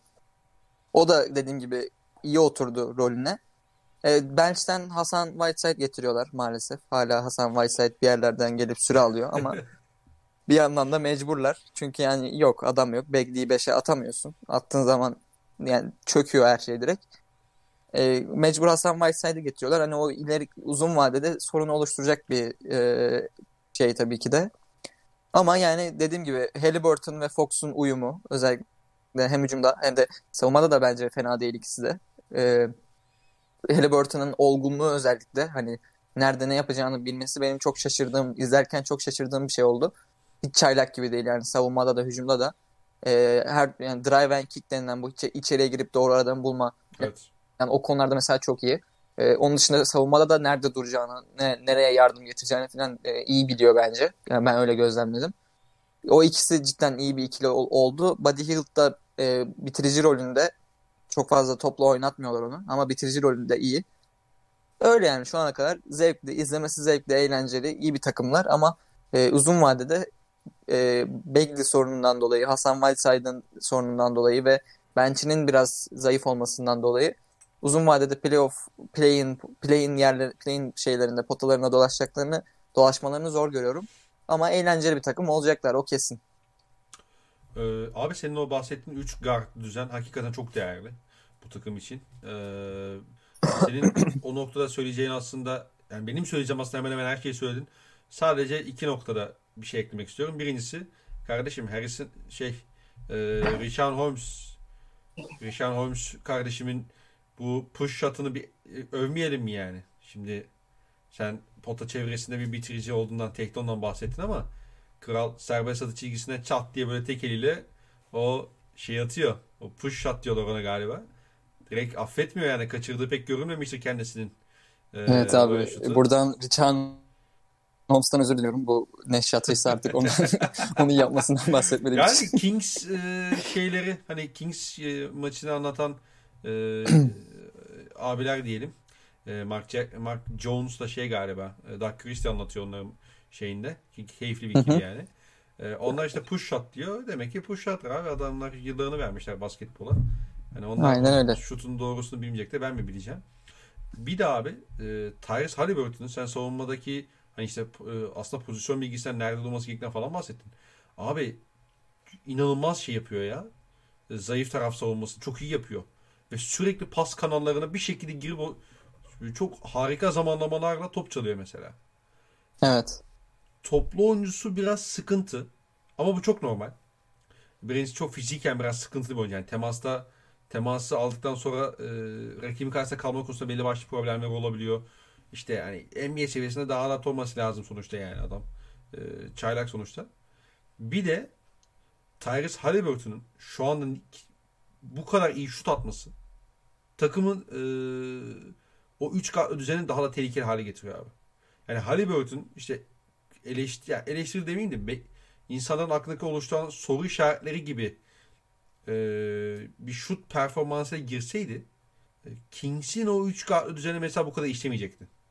E, ben o yüzden de şey yapıyorum yani. E, Halliburton'un bu performansı ya muhtemelen yılın çaylağı hani e, Lamelo olacak. Ama hı hı. kesinlikle şey yani e, net böyle hani e, biraz şey yapsam hani biraz kassam onu Rookie of the Year yapabilirim yani kendi adıma. Çok, çok ya ki zaten daha çok çok var yani sezonun %60'ı falan duruyor daha hani belli olmaz. Belki de Sacramento e, play yani play'in potasında olacak belki de. O zaman belki yani Halliburton için de gayet önemli bir şey yapabilirsin, argüman üretebilirsin. Öyle öyle yani. E, Fox çok formda. E, benim Hı-hı. aslında bu sezon izlediğimde Diğer'in Fox alakalı belli başlı şikayetlerim vardı. E, onların başında da yani ya Diğer'in Fox daha tabii ki daha genç yani dördüncü sezon, sezonunu geçiriyor yanlış hatırlamıyorsam ligde. Ee, ama şey abi şimdi takımın ana yönlendiricisi o ya. Nerede hı hı. nasıl ağırlık koyacağını daha hala kestirebilmiş değil. Ee, mesela evet. bazı maçlarda ben izliyorum. Bu sadece maç sonu değil bu arada. Maç içinde de mesela. Ya burada artık işte hani birinin ağırlık koyması lazım. İşte diyelim ki momentum ele geçiriyor vesaire. İşte maç sonu mesela işte yakın geçen bir maç. Artık orada yarın Fox'tan bekliyorsun mesela o da ağırlık koymasını. Ama gidiyorlar mesela işte Buddy Hield'a e, sürekli işte perden çıkartıp şut attırıyorlar. Ya orada takımın liderinin, takımın sahasındaki koçunun çıkıp ağırlık koyması lazım. Kaçıracaksan sen kaçır abi. O şutu sen ya sokamayacaksan sen sokama yani. E, sürekli body evet. ha, son dönemde biraz bunu aşmışlara ben, aşmışa benziyorlar takım halinde. Çünkü sezon başına hatırlarsan çok fazla body hilt üzerinden gidiyor takım maç sonunda. Şu anda onu biraz daha hani dengelemiş durumda. İşte Halliburton özellikle tabii ki lig genelinde kazandığı e, tırnak içinde saygıyı kendi takım arkadaşlarına da görmeye başladı daha fazla haliyle. Yani bu çaylak oyuncular ilk başta hani sen bir çaylaksın bir dur şurada bakayım deniliyor yani bu çok doğal yani çok değişik bir hani farklı bir takım yapısının olmadığını sürece o takımda veteranlar varsa ya da başka liderler varsa ee, hı hı. Mesela o dönem şu son maçlarda biraz daha ağırlık koymayı istiyor. E, hal böyle olunca e, Kings de e, ekstra performans gösterdi son dönemde. Hani skorları da aldı. E, ben izlemekten keyif alıyorum ya Sacramento'yu. Aynen Onu katılıyorum. Ya Fox Fox için şunu diyebiliriz hani son 10 maçta falan bakarsak All Star seviyesinde oynuyor diyebiliriz rahatlıkla. Hı hı. Hani bunu da bence yani en büyük sebep yanında Halliburton olması yani çünkü Halliburton olunca Fox'ın e, mesela içeri girdi pas verdi filan hani Halliburton oradan o hücumu bitirebiliyor. Yani Halliburton üzerinden devam edebiliyor o hücum. Bu yoktu geçen senelerde Sacramento'nun elinde. Top Fox'ın elinden çıktığı zaman illa ona bir geri dönüyordu. Çünkü diğer oyuncular hiçbiri neredeyse karar verme yetisi çok büyük çok yüksek oyuncular olmadığı için hı hı. Fox kardeşim gel sen hallet şu hücumu diye bir şey şey hücum planları vardı neredeyse yani. Çünkü e, yani dediğim gibi diğer oyuncuların hiçbir şekilde ne e, o, o karar verme yetisi yoktu ama bu sene Halliburton'un o varlığı topu her hücumda Fox'ın yönlendirmesini, her hücumda Fox'ın karar vermesine e, bir engel oluyor ve bu Fox'ı da çok yaradığı belli yani. Çünkü adam oyununda çoğu şeyi keskinleştirme fırsatı buldu böylece. Hani daha çok daha kararlı gidiyor potaya mesela. Çok daha orta mesafesi falan da biraz daha oturmuş gözüküyor en azından. Üç, üçlü de yine aynı orta mesafe gibi biraz daha oturmuş gözüküyor. E, bunda da Halliburton'ın, Buddy Hield'ın o üç kartlı düzenin e, şeyi faydası çok büyük bence. Evet. Umarım devam eder yani. Fox Fox benim sevdiğim bir oyuncu. Saçları falan da kesmiş zaten. Kesmişti yani sezon başında. Karizma olmuş iyice bence. O şeydi. Çok böyle şey gözüküyordu hani. Cid, ciddiyeti olmayan bir NBA oyuncusu gibi gözüküyordu saçları varken. Biraz daha böyle hani ben top oynamak istiyorum kardeşim modunda bu sene. Ve gayet de yani oynuyor bence. Helal olsun adama. Ya kardeşim. Umarım. Kardeşim. Çocuğun da karışmayın ya. Gelmişim burada İnegöl'den Fox'ın saçı üzerinden NBA yorum. Aynen kardeşim analiz ya. bir de abi geçen sene bu takım özellikle sezon başına hatırlarsan çok düşük tempo yapıyordu. Hani e, savunma temelli bir takım olmak istedikleri için hani böyle savunmaya daha hani sürekli oturmak istedikleri için aslında bu biraz da şeydi ama bu sene biraz daha o tempo işini biraz hani Luke Walton e, o ipleri biraz salmışa benziyor ve bu takım için özellikle Fox gibi bir adamınız varken sizin e, oldukça değerli bence. Evet evet. Ya Begley'e ne diyorsun? Begley'e de bir sallayalım da öyle geçelim madem. Çok geç çekmişsin gibi geldi de o yüzden araya gireyim dedim. Ee, Valla Beckley'e sen öyle şey yaptın gömdün zaten. Ee, benim böyle hani konuşup da ona böyle hani şey yapmak istemiyorum açıkçası. Yani Back, Beckley varmış gibi ben konuşmayacağım Kings'i. Ee, açık konuşalım. Yani abi bak 5 numaraya fiziken koyamadın ve potaya yakın oynamak zorunda olan bir 4 numaran artık NBA'de çok istisnai durumlar hariç bir defa abi. Evet. Marvin Bagley 4 numara oynuyor. Savunma bilgisi zayıf. Ee, biraz 5 numara için işte şeyleri eksik kalıyor. Biraz ince kalıyor. İşte kulaç açıklığı çok geniş değil. Pozisyon bilgisi yok. Sürekli faal yapıyor. İşte oyun motoru düşün vesaire vesaire. Şimdi ben bu adamı 5 numaraya koyamıyorum. 5 ee, numaraya koyamadığım zaman işte 4 numarada oynattığımda e bir de bu adam sürekli potaya yakın oynamak istiyorsa, oynamak zorundaysa performans vermesi için e, ben bu adama ben bu adamla bir yere varamam ki. Ben bu adama yatırım yapamam yani. Düşünüyorum. Gerçekten düşünüyorum. Ya bu takım Luka Doncic alsaydı diye hakikaten çok düşünüyorum abi. Yani gidip iki numaradan ya da Jaren Jackson'ı çekselerdi mesela. Gerçekten başka bir şey konuşurduk bu takımın tavanıyla alakalı. Bak Doncic evet. olmasın ya. Jaren Jackson olsun. Ki Jaren Jackson'ın da topçu olacak kolejden gelirken çok belliydi abi. Hani en azından çok sağlam tabanı yüksek bir adam olacağı çok belliydi. Marvin Bagley ile alakalı benim o zaman da kendi adıma endişelerim vardı. Eminim e, birçok e, yani kolej izleyenlerin de endişeleri vardı. King tam King seçim oldu yani. o yüzden Divaç hocama saygılar yani. Doncic'in babasıyla mı kavga etmiş, ne yapmış? Yani cidden NBA'de bir takımın kaderini belirlemek için gayet makul bir sebep. Tebrik ediyoruz buradan. Alkışlıyorum kendisini hakikaten bu da yani. Ya az önceki o saydığımız dörtlünün yanına bir Jaren Jackson'ı koysana. Gayet uyumlu ve çok Üf. güzel tavanı da yüksek bir beş oluyor bence yani. Üf. Abi yani aman aman ya. Bak Holmes'u çıkarttık diyelim. Jaren'i 5'e attık. Harrison Barnes, Buddy Hield, e, Tyrese Halliburton ve De'Aaron Fox. Hı hı. Tavanı olağanüstü yüksek bir ta- takım değil. En azından kısa vade için ama. Abi tertemiz şey ya. Bu takım playoff yapar diyorsun yani o 5'e. Evet. Diyorum yani. Ya da play'inde oynar yani 7, 8, 9, 10'dan birini alır. Diyorum rahatlıkla o 5 için. Ama Marvin ben Bagley şu anda hakikaten takımın prangalarından biri gibi. Ee, değeri ne şu anda tam kestiremiyorum ama daha da düşmeden e, onu alacak bir keriz bulmak lazım. ya Marvin Bagley için şu, son olarak şunu söyleyeyim. Ben sezon ilk yaptığımız podcast'ta şey demiştik yani John Collins 4 ile 5 arasında sıkıştı falan filan hani biraz Aynen. ondan kurtulsalar mı falan demiştik. Aynen. Mesela Marvin Bagley için de şu an yani aşağı yukarı aynı şeyleri konuştuk. Biraz daha John Collins'i tarzı bir evrilme yaşaması lazım bence. John Collins çünkü fena oynamıyor sezonun o, o podcast'ten sonra yaptığımız sonraki bölümünde sezonun. Hı hı. Fena oynamıyor. İşte John Collins e, gibi bir dönüşüm yaşaması lazım bence. Daha böyle ellerini falan daha hassas kullanması lazım. Pick and roll'da daha büyük bir tehdit olması lazım. Orta mesafesini falan biraz daha geliştirmesi lazım. Anca öyle bir e, oy yani NBA'de böyle cidden hayal ettirebilir bir şeyler ama onun dışında yok yani. Kurtulmak lazım acilen bence. Öyle öyle.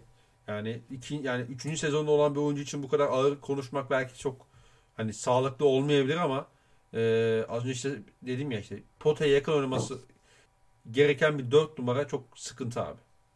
Yani beşe evet. de koy, çünkü 5'e de koyamıyorsun bu, bu oyuncuyu. Neyse. Ee, Marvin Bagley'i de konuştuk. Kings'imizi övdük. Marvin Bagley'imizi gömdük. Ee, istersen buradan Doğu'nun bir diğer takımı olan Charlotte Hornets'e geçebiliriz. Bu sene, bugün konuşacağımız iki doğu takımından biriydi kendileri. Ee, hı hı. Charlotte ile alakalı konuşabileceğimiz çok fazla konu var bence. Ee, ama ben Lamelo Ball'la başlamak istiyorum abi. Ee, Tabii. Lamelo Ball sana şu ana kadar neler gösterdi ve sence de yılın çayla şu anda Lamelo Ball mu? Ee, yılın çayla şu an Lamelo Ball bence de. Ee, şu an veriliyor olsa ödül. Ama sezon daha uzun dediğim gibi Halliburton'un bir argüman üretebilir daha Halliburton ama şu ana kadar Lamelo Ball neler gösterdi bana? Yani bir kere geçiş hücumunda cidden ölümcül. Onu görüyorsun. Yani özellikle o Miles Bridges'la kurdukları bağlantı, her maç 2-3 tane highlight play'i, Bleacher Report'un paylaştığı highlight play'i üretmeleri falan filan. Hani ya o işin şakası da cidden geçiş hücumunda hani e, bazen nadir de olsa hani böyle yanlış kararlar veriyor. Pas atması gereken pozisyonda kendi bitirmeye çalışıyor ya da bitirmesi gereken pozisyonda pas atıyor falan ama genel olarak geçiş hücumunda cidden çok ölümcül, çok iyi bir e, oyuncu olacağını gösterdi. Zaten bunu bekliyorduk en azından bunu sahaya yansıtması zaten onun onun için ilk sene görmemiz yani bizi memnun edecek bir şey en azından ilk sene bunu yansıtması direkt sahaya. Hatta ilk senenin direkt ilk çeyreğinde yani. Onun dışında şut mekaniği bana hala güven vermiyor. İyi şut atıyor evet ama o mekanik de o yüzdeler ne kadar devam ettirilebilir? Benim hala o konuda şüphelerim var ama yani onu geç ya o bir şekilde hallolur yani inşallah hallolur. Tabii Lonzo'da da hallolur diyorduk. Hallolmadı ama Yani hallol, o hallolmasa bile Lonzo sonuçta hala bu takım ilk 5 başlayan bir guard NBA'de. Lamelo da yine belli bir seviyede olacaktır diğer şey diğer özelliklerini keskinleştirdiği sürece. Ne onlar? Pick and roll yönetme konusunda da gayet iyi girdi sezona. Özellikle e, şey pick and, pick'i aldıktan sonra orta mesafeye girdiğinde orada cidden e, üçlü tehdidi yaratabiliyor. Yani üçlü şutu orta mesafe şutuyla değil ama çok keskin bir floater'ı var. Bu Emmanuel Quickly kadar olmasa da yine de keskin bir floater'ı var. E, pas tehdidi var zaten. Potaya da fena gitmiyor. Yani öyle çok aman aman bir derici değil ama floater'ı sayesinde, floater tehdidi sayesinde potaya da fena gitmiyor. O konuda hücumda e, çok şey açıyor takıma. Savunmada zaaf yani zaaf yapacak bir şey yok zaten. Bu bekleniyordu. E, pek ama hani şöyle zaaf. Bence fiziken ve e, yani kol uzunluğu olsun ne bileyim fiziği olsun o tarz bir zaaf, zaafı yok bence. Savunmanın zaten çok büyük bir kısmı savunma bilgisi ve efor olduğu için hatta belki %80'i falan bu ikisi. Hani fizik belki çok geride kalıyor bunların yanında. Savunmasını hani o eforu gösterir, gösterirse ve savunma bilgisini geliştirirse savunmada en azından zaaf olmayacak bir seviyeye vasat, vasat seviyesine gelebilir bence. Hani eğer şey olsaydı mesela hani savunma bilgisi yüzünden savunma yapamıyor olsaydı veya şey e, eforsuz şey ne diyorum ya pardon. Fiziksel. Fizi, fizi, fiziği yüzünden savunma yapamıyor olsaydı bunu geliştirmek illa bir yerde tıkanıyorsun yani fizik, fiziksel dezavantajların olunca. Ama diğer ikisini geliştirme şansın olabiliyor. Eforunu arttırabiliyorsun veya savunma bilgini yükseltebiliyorsun. O konuda hani biraz daha izlemek lazım. Bir kariyerinin biraz daha e, uza, uza, uzaması lazım o konuda keskin yorumlar yapabilmek için. Ama şu an zaaf yani. Genel olarak böyle benim görüşlerim Lamar Ball hakkında. Ee, vallahi bilen böyle alakalı çok fazla ekleyeceğim bir şey yok. Sadece hani sen az önce bir şeyden bahsettin. Hani bazen pas vermesi gerektiği yere şut atıyor, şut atması gerektiği yere pas veriyor diye. O da biraz işte hayat kovalamasından geliyor aslında. Mesela bazen evet, çok evet. böyle hani işin show kısmına kaçıyor ki ya bunlar normal yani bunlar olacak. E, Lamelo'nun oyun tarzı da biraz aslında bunu çağırıyor yani. E, dolayısıyla böyle bir ufak bir şey yapayım dedim. De, ek yapayım dedim. Onun dışında şut mekaniğinde şöyle bir sıkıntı var abi. Lamelo dizlerini kırmıyor abi şut atarken. Yani evet. çok dik şey yapıyor böyle yani o mesela ya da şöyle söyleyeyim hatta o konuda da istikrarsız. Bazen görüyorum mesela şut mekaniği biraz sıkıntı zaten. Onun dışında işte dizi kırıyor mesela. Diyorsun ki ha bak hani bu top temiz çıktı girecek diyorsun. Bir diğer pozisyonda çok başka bir şekilde çıkıyor top elden. O dizler kırılmıyor falan böyle. Adam şut atarken bile tembel anası satayım yani hani. Öyle bir problemimiz var Lamelo ile alakalı. Ama işte bunlar artık 2021'de NBA'de çözülemeyecek problemler değil. Özellikle bir hani guard için. Ben Lamelo'nun sezon yani kariyerinin bir noktasında e, elit olmasa bile belli bir seviyede şut atacağını düşünüyorum ve e, belli bir tehdit oluşturması bile onun için farklı kanallar açacaktır. Onun tavanını yukarıya çıkaracaktır. E, dolayısıyla e, Lamelo bu yani izlemesi böyle hep keyifli bir oyuncu olacaktır yani. E, hı hı. Ama işte o senin bahsettiğin problemler onun tavanını e, çok net bir şekilde belirleyecek. E, onun dışında Charlotte'da gördüğümüz enteresan bazı işler var. Bunların başına özellikle PJ Washington'ın 5 numara oynadığı e, dönemler geliyor. E, ben James Borrego'nun yani Charlotte'da şu ana kadar 3. sezon olması lazım. Kemba'nın son sezonu. Geçen sene ve bu sezon aynen. Ben James Borrego'nun hakikaten çok iyi bir koç olduğunu düşünüyorum. Ee, ve bu sene özellikle PJ Washington'ı PJ Washington'ı zaman zaman 5 numarada kullan kullanması ve özellikle Washington 5 numara geçtikten sonra topa yaptıkları baskı, oradan tempo kovalamaları ve bu tempodan da sonuç almaları e, hakikaten benim Charlotte'la alakalı bu sene izlemekten en keyif aldığım bölümler oluyor onlar. E, Gordon Hayward takımın e, çok net veteran All-Star lideri gibi takılıyor. Bu sene kesinlikle All-Star olması gerektiğini düşünüyorum ben.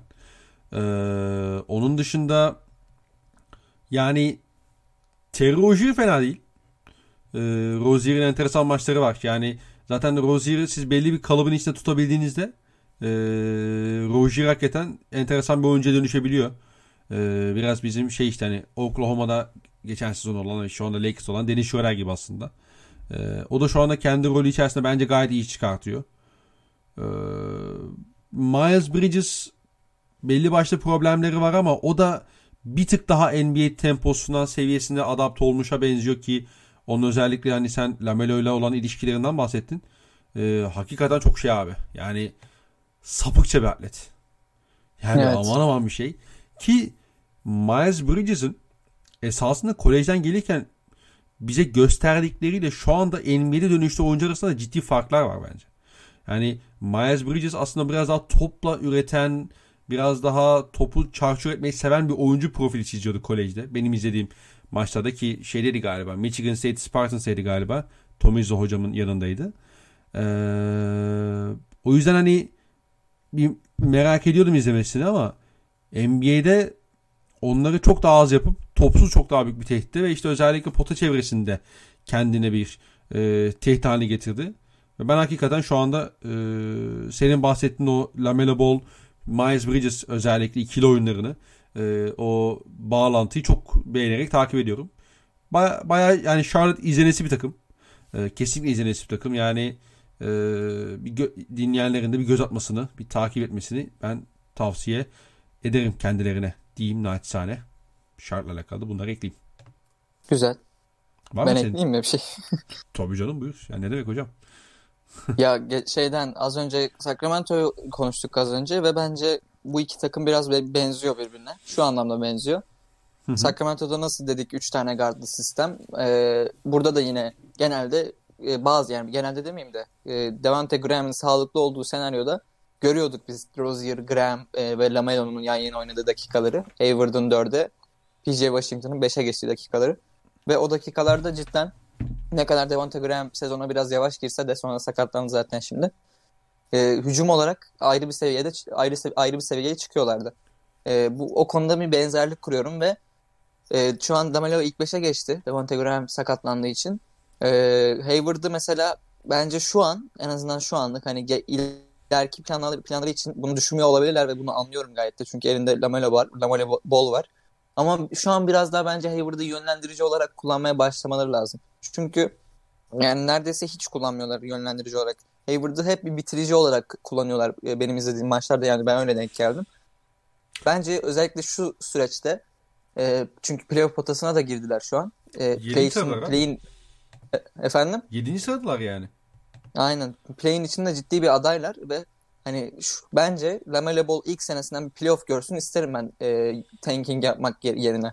O yüzden biraz daha böyle Hayward'a biraz topu verip al abi üretsen e, biraz da sen yönlendiricimiz ol falan demeleri lazım gibi geliyor bana.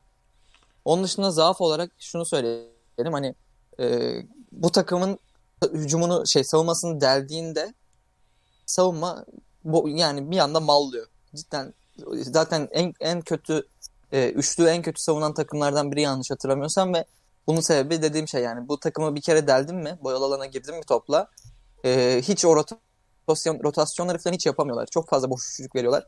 E, bu da yani savunmanı belli bir seviyenin, seviyenin üstüne çıkmasına engel olan bir şey. Hı hı. O yani o biraz cidden büyük bir sıkıntı. Onu da işte yani Lamelo Ball'un biraz etkisi var bunda. Ro Rozier'in de bu yani tam birebir de fena bir savunmacı değil ama efor olarak, savunma motoru olarak çok yüksek bir oyuncu olmamasının e, bir etkisi var bunda. Bu bir sorun yani ve bu çözülmesi de eforla olacak bir şey bence. Çünkü yani rotasyon yapmak sonuçta savunmada. içeriye girdiğinde adam topla rotasyon yapmak hı hı. bir şekilde götünü kaldırmaya bakıyor yani. Götünü kaldırman lazım ki boş üçlük vermeyesin. E, tabii ki. O yüzden hani bu o eforu, o motoru, savunma motorunu göre, görebilecek miyiz Rozier ve Lamelo'dan? E, o önemli. Eğer göremezsek bu bu kadar üçlük veren, hani savunmasını bir kere deldim bu kadar mallayan bir, e, bir takımın yani playoff'ta çok bir zorla zorlayabileceğini sanmıyorum. Pardon, play-in potasında çok zorlayabileceğini sanmıyorum. Playoff yapabileceğini pek sanmıyorum. Ama e, o tarz şeyleri, o bahsettiğim şeyleri eğer bir, bir tık çözebilirlerse playoff için 7-8'den ciddi aday olduklarını düşünüyorum. Ee, abi sen Golden Hayward'ın işte daha çok bitirici rolde kullanıldığından bahsettin ya. Aslında buradaki kilit nokta bence Lamelo ile beraber sahip paylaşıyor ya. Lamelo'yu bitirici olarak kullanamıyorsun. Ya aslında Lamelo'yu bir şekilde toplu tehdit haline getirip Gordon Hayward'ı da takımın hani işte hani skoreri, bitiricisi rolüne evirmen biraz da bence mecburiyetten kaynaklanıyor. Yani Lamelo olmasa işte o da atıyorum e, bir tane daha at, tamamen sallıyorum işte Terry Rozier kasa bir adam olsa mesela. O bahsettiğin gibi Gordon Hayward'ı takımın daha böyle ana yönlendiricilerinden biri olarak kullanabilirler. Ee, ama işte Lamelo ile beraber paylaştığında ikisi yani hem Lamelo'yu hem Gordon Hayward'ı aynı anda tehdit haline getirmek için sanki biraz Gordon Hayward'ı işin bitirici noktadan bitiricilik noktasında kullanman gerekiyor gibi geliyor bana. Ama abi şimdi ben dediğim gibi playoff yapması Hı-hı. önemli bence bu takımın yapması lazım bence ve bu konuda biraz pragmatik yaklaşmak lazım gibi geliyor. Yani Hayward'ın varsa etinden suyundan falan faydalan yani sadece bitirici olarak kullanma bence. Yani en azından Devante Graham dönene kadar yani onun nasıl döneceği de çok önemli tabii. Çok iyi girmedi dediğim gibi sezona. Ama şu süreçte bence Gordon Hayward çok önemli takım için. Dün mesela Memphis'e nefesleri yetmedi bir süre sonra yani. O şey e, üç, üçüncü çeyreğin ortasına kadar berabere gidiyordu ama bir süre sonra nefesleri yetmedi. Bu tarz mağlubiyetleri almaya devam ed- ed- eder, ederler eğer Hayward bu kadar bitirici rolünde kullanılmaya devam ederse bence. Ya bir de ama şey de var mesela Doğu'da 7, 7 ile 10 arası da çok açık ya. Yani mesela işte Charlotte dediğimiz takım 12 galibiyet 14 mağlubiyet 7'de. Mesela ligin yani şey Doğu'nun 5. sırasındaki Toronto'nun 12 galibiyet 13 mağlubiyeti var abi. Yani işte senin bahsettiğin Memphis maçını Charlotte alsa 13-13 olacak. Bir yana sonra Batı yani Doğu'nun 5.si anlatabildim yani. Doğu'da play'ine kalmak da çok böyle aslında zor bir şey değil gibi duruyor. Ya, doğru doğru. Yani alacakları bir atıyorum yani 4 maç galibiyet serisi yakalasalar mesela.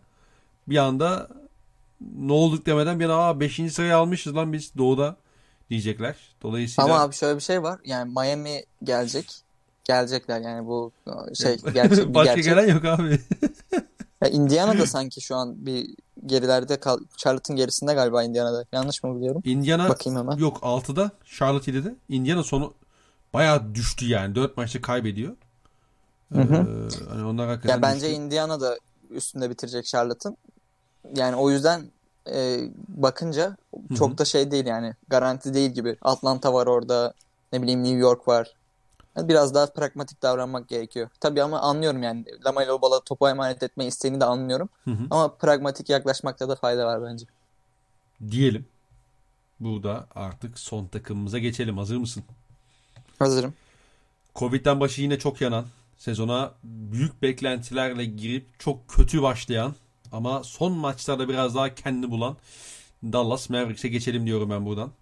Ee, Dallas şu anda batıda 11. sırada abi. Kısaca söylemek gerekirse. Ki bu arada Dallas'ta şu anda Charlotte'ın galibiyet, mağlubiyet oranı birebir aynı. 12 galibiyet, 14 mağlubiyet. Charlotte şu anda Doğu'da 7. sıradayken Dallas Mavericks play'ine kalamıyor. yani Abi şeydi ya e, Lakers'ın Division'ın adı neydi? Şu an hatırlamıyorum da o Pacific Division galiba. yani. Lakers yani Pacific Lakers'ın, Clippers'ın, Golden State'in, Sacramento'nun bir de galiba Phoenix var. O beşlinin evet. olduğu Division'da herkesin galibiyet yüzdesi %50'den fazla.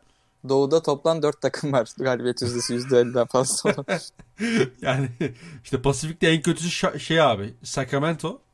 O bahsettiğin Lakers Clippers şeyinde. Onlar da 12-12 yani. evet. Ölüm ö, ölüm division'ı. Evet. Harbiden önemli Division'ı. Ee, abi benim Dallas'la alakalı söylemek istediğim şey şu ee, kısaca hani bir küçük bir analizden ardından sana vereyim topu. Abi Tamam. Dallas Mavericks Porzingis ayrı bir problem. İşte Josh Richardson'ın şut atamaması falan ayrı bir problem. Covid ayrı bir problem. Hepsine katılıyorum.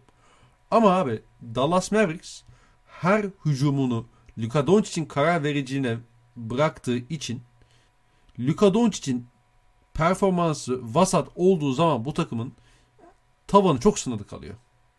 Yani eğer Dallas Mavericks toparlanıp kendine tekrardan bir playoff, playoff adayı yapacaksa bu tamamen bence Luka Doncic'in eee MVP seviyesine çıkması olacak. Çünkü adam bak izlemesi olağanüstü keyifli bir adam. Luka Doncic'in tavanı çok yüksek. Bunu yani Tespit. Söylenmeyeni Yani- söyledik yine. hayır şunun için söylüyorum. Yani adam hakikaten NBA tarihinin gelmiş geçmiş en iyi 5-6 adamından biri bile olabilir. Evet evet o var o potansiyel. O potansiyeli var. Şimdi bu adam vasat başlarsa, bu adam kötü başlarsa, bu adam kötü şut atarsa Dallas Mavericks'in de hücumu e, otomatikman düşüyor abi.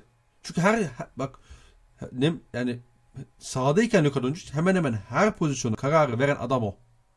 E, ana karar vericiniz hemen hemen her pozisyonda yüzde, belki de pozisyonun %90'ında %95'inde sürekli kararı veren oyuncunuz iyi başlamıyorsa, ortalama başlıyorsa e siz de siz de iyi başlayamazsınız abi. Siz de kötü başlarsınız yani. Evet. Bir de ben son Phoenix iki maç iki Phoenix maçlarını izledim onların. Yani bu arada Dallas toparlanıyor. Hani şey 3 maçta kazanıyorlar falan da. Ya Phoenix maçını izliyorum abi. Ya rakipte Devin Booker yok. Maç kafa kafaya. Ve Chris Paul'un orada ağırlık koyacağını en iyi bilen adamlardan birisin abi sen Rick Carlisle olarak değil mi? Yani Hı hı. ben biliyorum ben izledim adam. Bütün sene izledim geçen sene. Chris Paul diyorsun ki aha tamam Chris Paul'un vakti geldi. Rakipte Devin Booker da yok. Ben bütün maç şeyi bekledim. Dallas Mavericks acaba ne zaman ikili sıkıştırma getirecek şeye e, Chris Paul'e? Ne zaman tam sahada baskı yapıp topu onun elinden çıkarmayı zorlayacak diye bekledim. Abi bütün maç yapmadılar bunu. Ve Chris Paul'ü orta mesafede onları öldürmesine izin verdiler. Ben çok şaşırdım buna. Mesela Rick Carlisle'ın mesela o maçlık seçimine. Abi Yani- o maçta Chris Paul'un o maçı alacağı son çeyreğin başında belliydi ya. Evet. Yani izlerken görüyordun yani. Abi- ha, bu maçı Chris abi Paul vermez verme. dedin yani. Abi izin verme. Jay Crowder daha fazla top oynasın. İşte Cam Johnson, Michael Bridges buna daha fazla topla karar versin. Devin Booker da yok çünkü. Adamın topu eline çıkarttığında güvenebilecekleri ikinci bir top yönlendirici yok. Ha neden yapmadı ben hala anlamıyorum gerçekten. Üzerinde kaç gün geçti. Hala anlamıyorum yani Rick Carlisle'ın mesela o maçta neden e, böyle bir karar verdiğini. Hatta şöyle ufak bir şey vereyim. 2 dakika kala falan maçın bitimine bir mola aldı Rick Carlisle. Ben dedim ki "Heh, tamam artık bu da yapacak herhalde. Hani o Chris Paul'un elinden topu çıkaracak herhalde dedim. Yine yapmadı. Yani yine işte switch'le savundu, drop'la savundu. Chris Paul yani abi bak Chris Paul şöyle bir adam. Chris Paul ligin artık yani işte çok delici özelliği kalmadı pek adamın en nihayetinde. Ki kariyerinde de her zaman böyle işte bir Westbrook seviyesinde bir delici değildi. Ama abi adam mismatch gördüğünde adam karşısına atıyorum o orta mesafe girmesine izin veren bir tane uzun gördüğünde adam başka bir alana geçiyor. Adam bambaşka bir canavara dönüşüyor. Özellikle bir de biliyorsun ya formunu da yük- bayağı yukarı çıkarttı Chris Paul. Ee, hı. Ve bu adama sen onları vermezsin abi. Yani Rick Carlisle hele bir de Rick Carlisle lan bu adam yani. Hani Scott Brooks değil ki anasını. Rick Carlisle'dan beklemiyorsun mesela böyle şeyi. O bana biraz garip gelmişti. Hani biraz Rick hocamın da performansı biraz e, benim en azından kendi beklentimin altında başladı. O maçta onu biraz güzel bir örnek oldu açıkçası. E, ben biraz fazla konuştum. E, sen Dallas Mavericks'le alakalı neler gördün? E, bu takımla alakalı endişelerin var mı? Yoksa Miami Heat'te dediğimiz gibi e, bu takım bir playoff'a kalacak. Bu takım iyi bir takım mı? Falan filan. Moderatörlüğe bak ya. Estağfurullah. Yok yok. Ya şöyle başlayayım. Ee, Rick Carlisle'dan girdin. Hani bu sene biraz hayal kırıklığı gibi Hı hı. hani o, o tarz şeyler söyledin. Ben katılıyorum buna.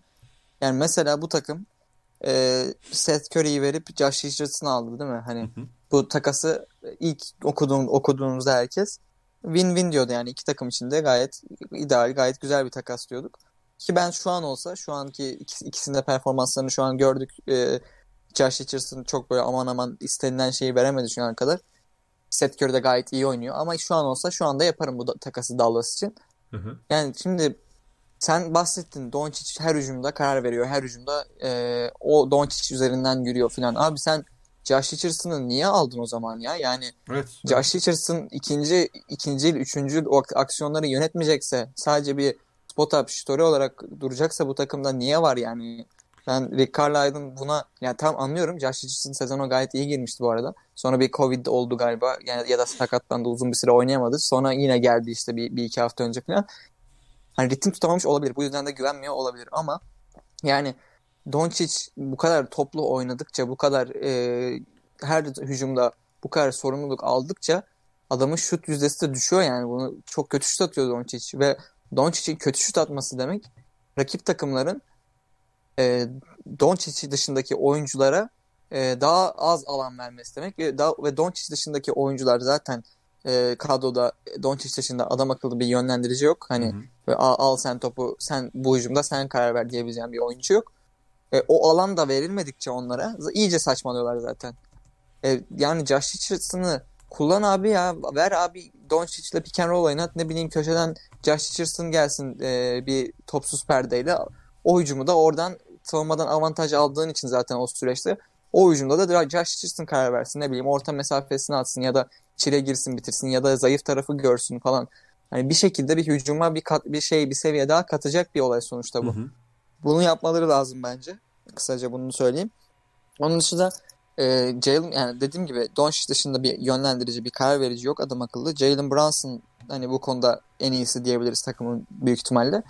Yani o da Jalen Brunson sonuçta yani. Tabii, tabii. Şey kısacık bir adam yani sonuçta savunmada falan ciddi zaaf. E, onu geçtim hücumda da yani asıl rolünde de zaten çok böyle istikrarlı aman aman bir oyuncu mu? Değil. Hani tamam ben iyi bir oyuncu seviyorum. Yanlış anlaşmasın. Se- yani Da- Dallas Dallas'ta olduğu olduğu için de hani gayet katkı veriyor da ama hani o beklenen şeyi, beklenen o şeyi yapıyor mu? Yapmıyor bence. Ee, dediğim gibi yanlış anlaşılmasın gayet iyi bir oyuncu olduğunu düşünüyorum. O ayrı bir konu. Onun dışında yani bu kadar Dallas Dallas'tan bu kadar konuşup da Porzingis'e değinmemek olmaz bence. Çünkü yani bu takımın Allah o neydi lan? bir, bir, bir geçirelim Porzingis'e de. Yani bu takımın bu kadar kötü savunma yapıyor olması yani, yani, yani geçen seneden bile kötüler galiba. O konuda tam emin değilim ama en azından benim göz testi olarak hani diyorlar ya eye test diyorlar ya. Evet evet. Yani benim göz testimde geçen seneden bile kötü durumdalar. Yani istatistiksel olarak bilmiyorum dediğim gibi. Bunda da yani Porzingis abi ne yapıyorsun yani? Kısaca böyle özetleyebiliriz savunmalarını. Yani cidden pota altında tuttuğun sürece tamam hani blok tehdidi falan var ama dışarıya çıktığında hem topsuz oyuncu takip etme konusunda hem de toplu oyuncuyu karşısında kalma konusunda cidden rezalet seviyede Porzingis. Yani Dallas maçında dedik Draymond Green 15 asist yaptı demiştim podcast başında. Hı hı. Hani bunun en büyük sebebi Porzingis'in pot altına giren adamlara hop hemşerim nereye diye savunma yapması yani. Hiç topsuz katları falan hiç savunamıyor. Hiç böyle savunmada şey yok, eforu yok, konsantrasyonu yok. Hı hı. Ve o olmayınca zaten hani Porzingis'ten o savunma katkısını alamayınca zaten bu takımın savunma yapmasının pek bir imkanı yok. Yani Do- Dorian Finney-Smith fena savunmacı değil ama kanatlara karşı biraz fiziği yetmiyor onun da. Josh kötü şut atarak savun- başladı bir de. Evet evet sahada da çok fazla tutamadı kötü, kötü şut attığı için. E, Maxi Kleber tamam gayretli savunmacı ama o da bir yere kadar. Fiziksel özellikleri yine onun da çok yüksek değil.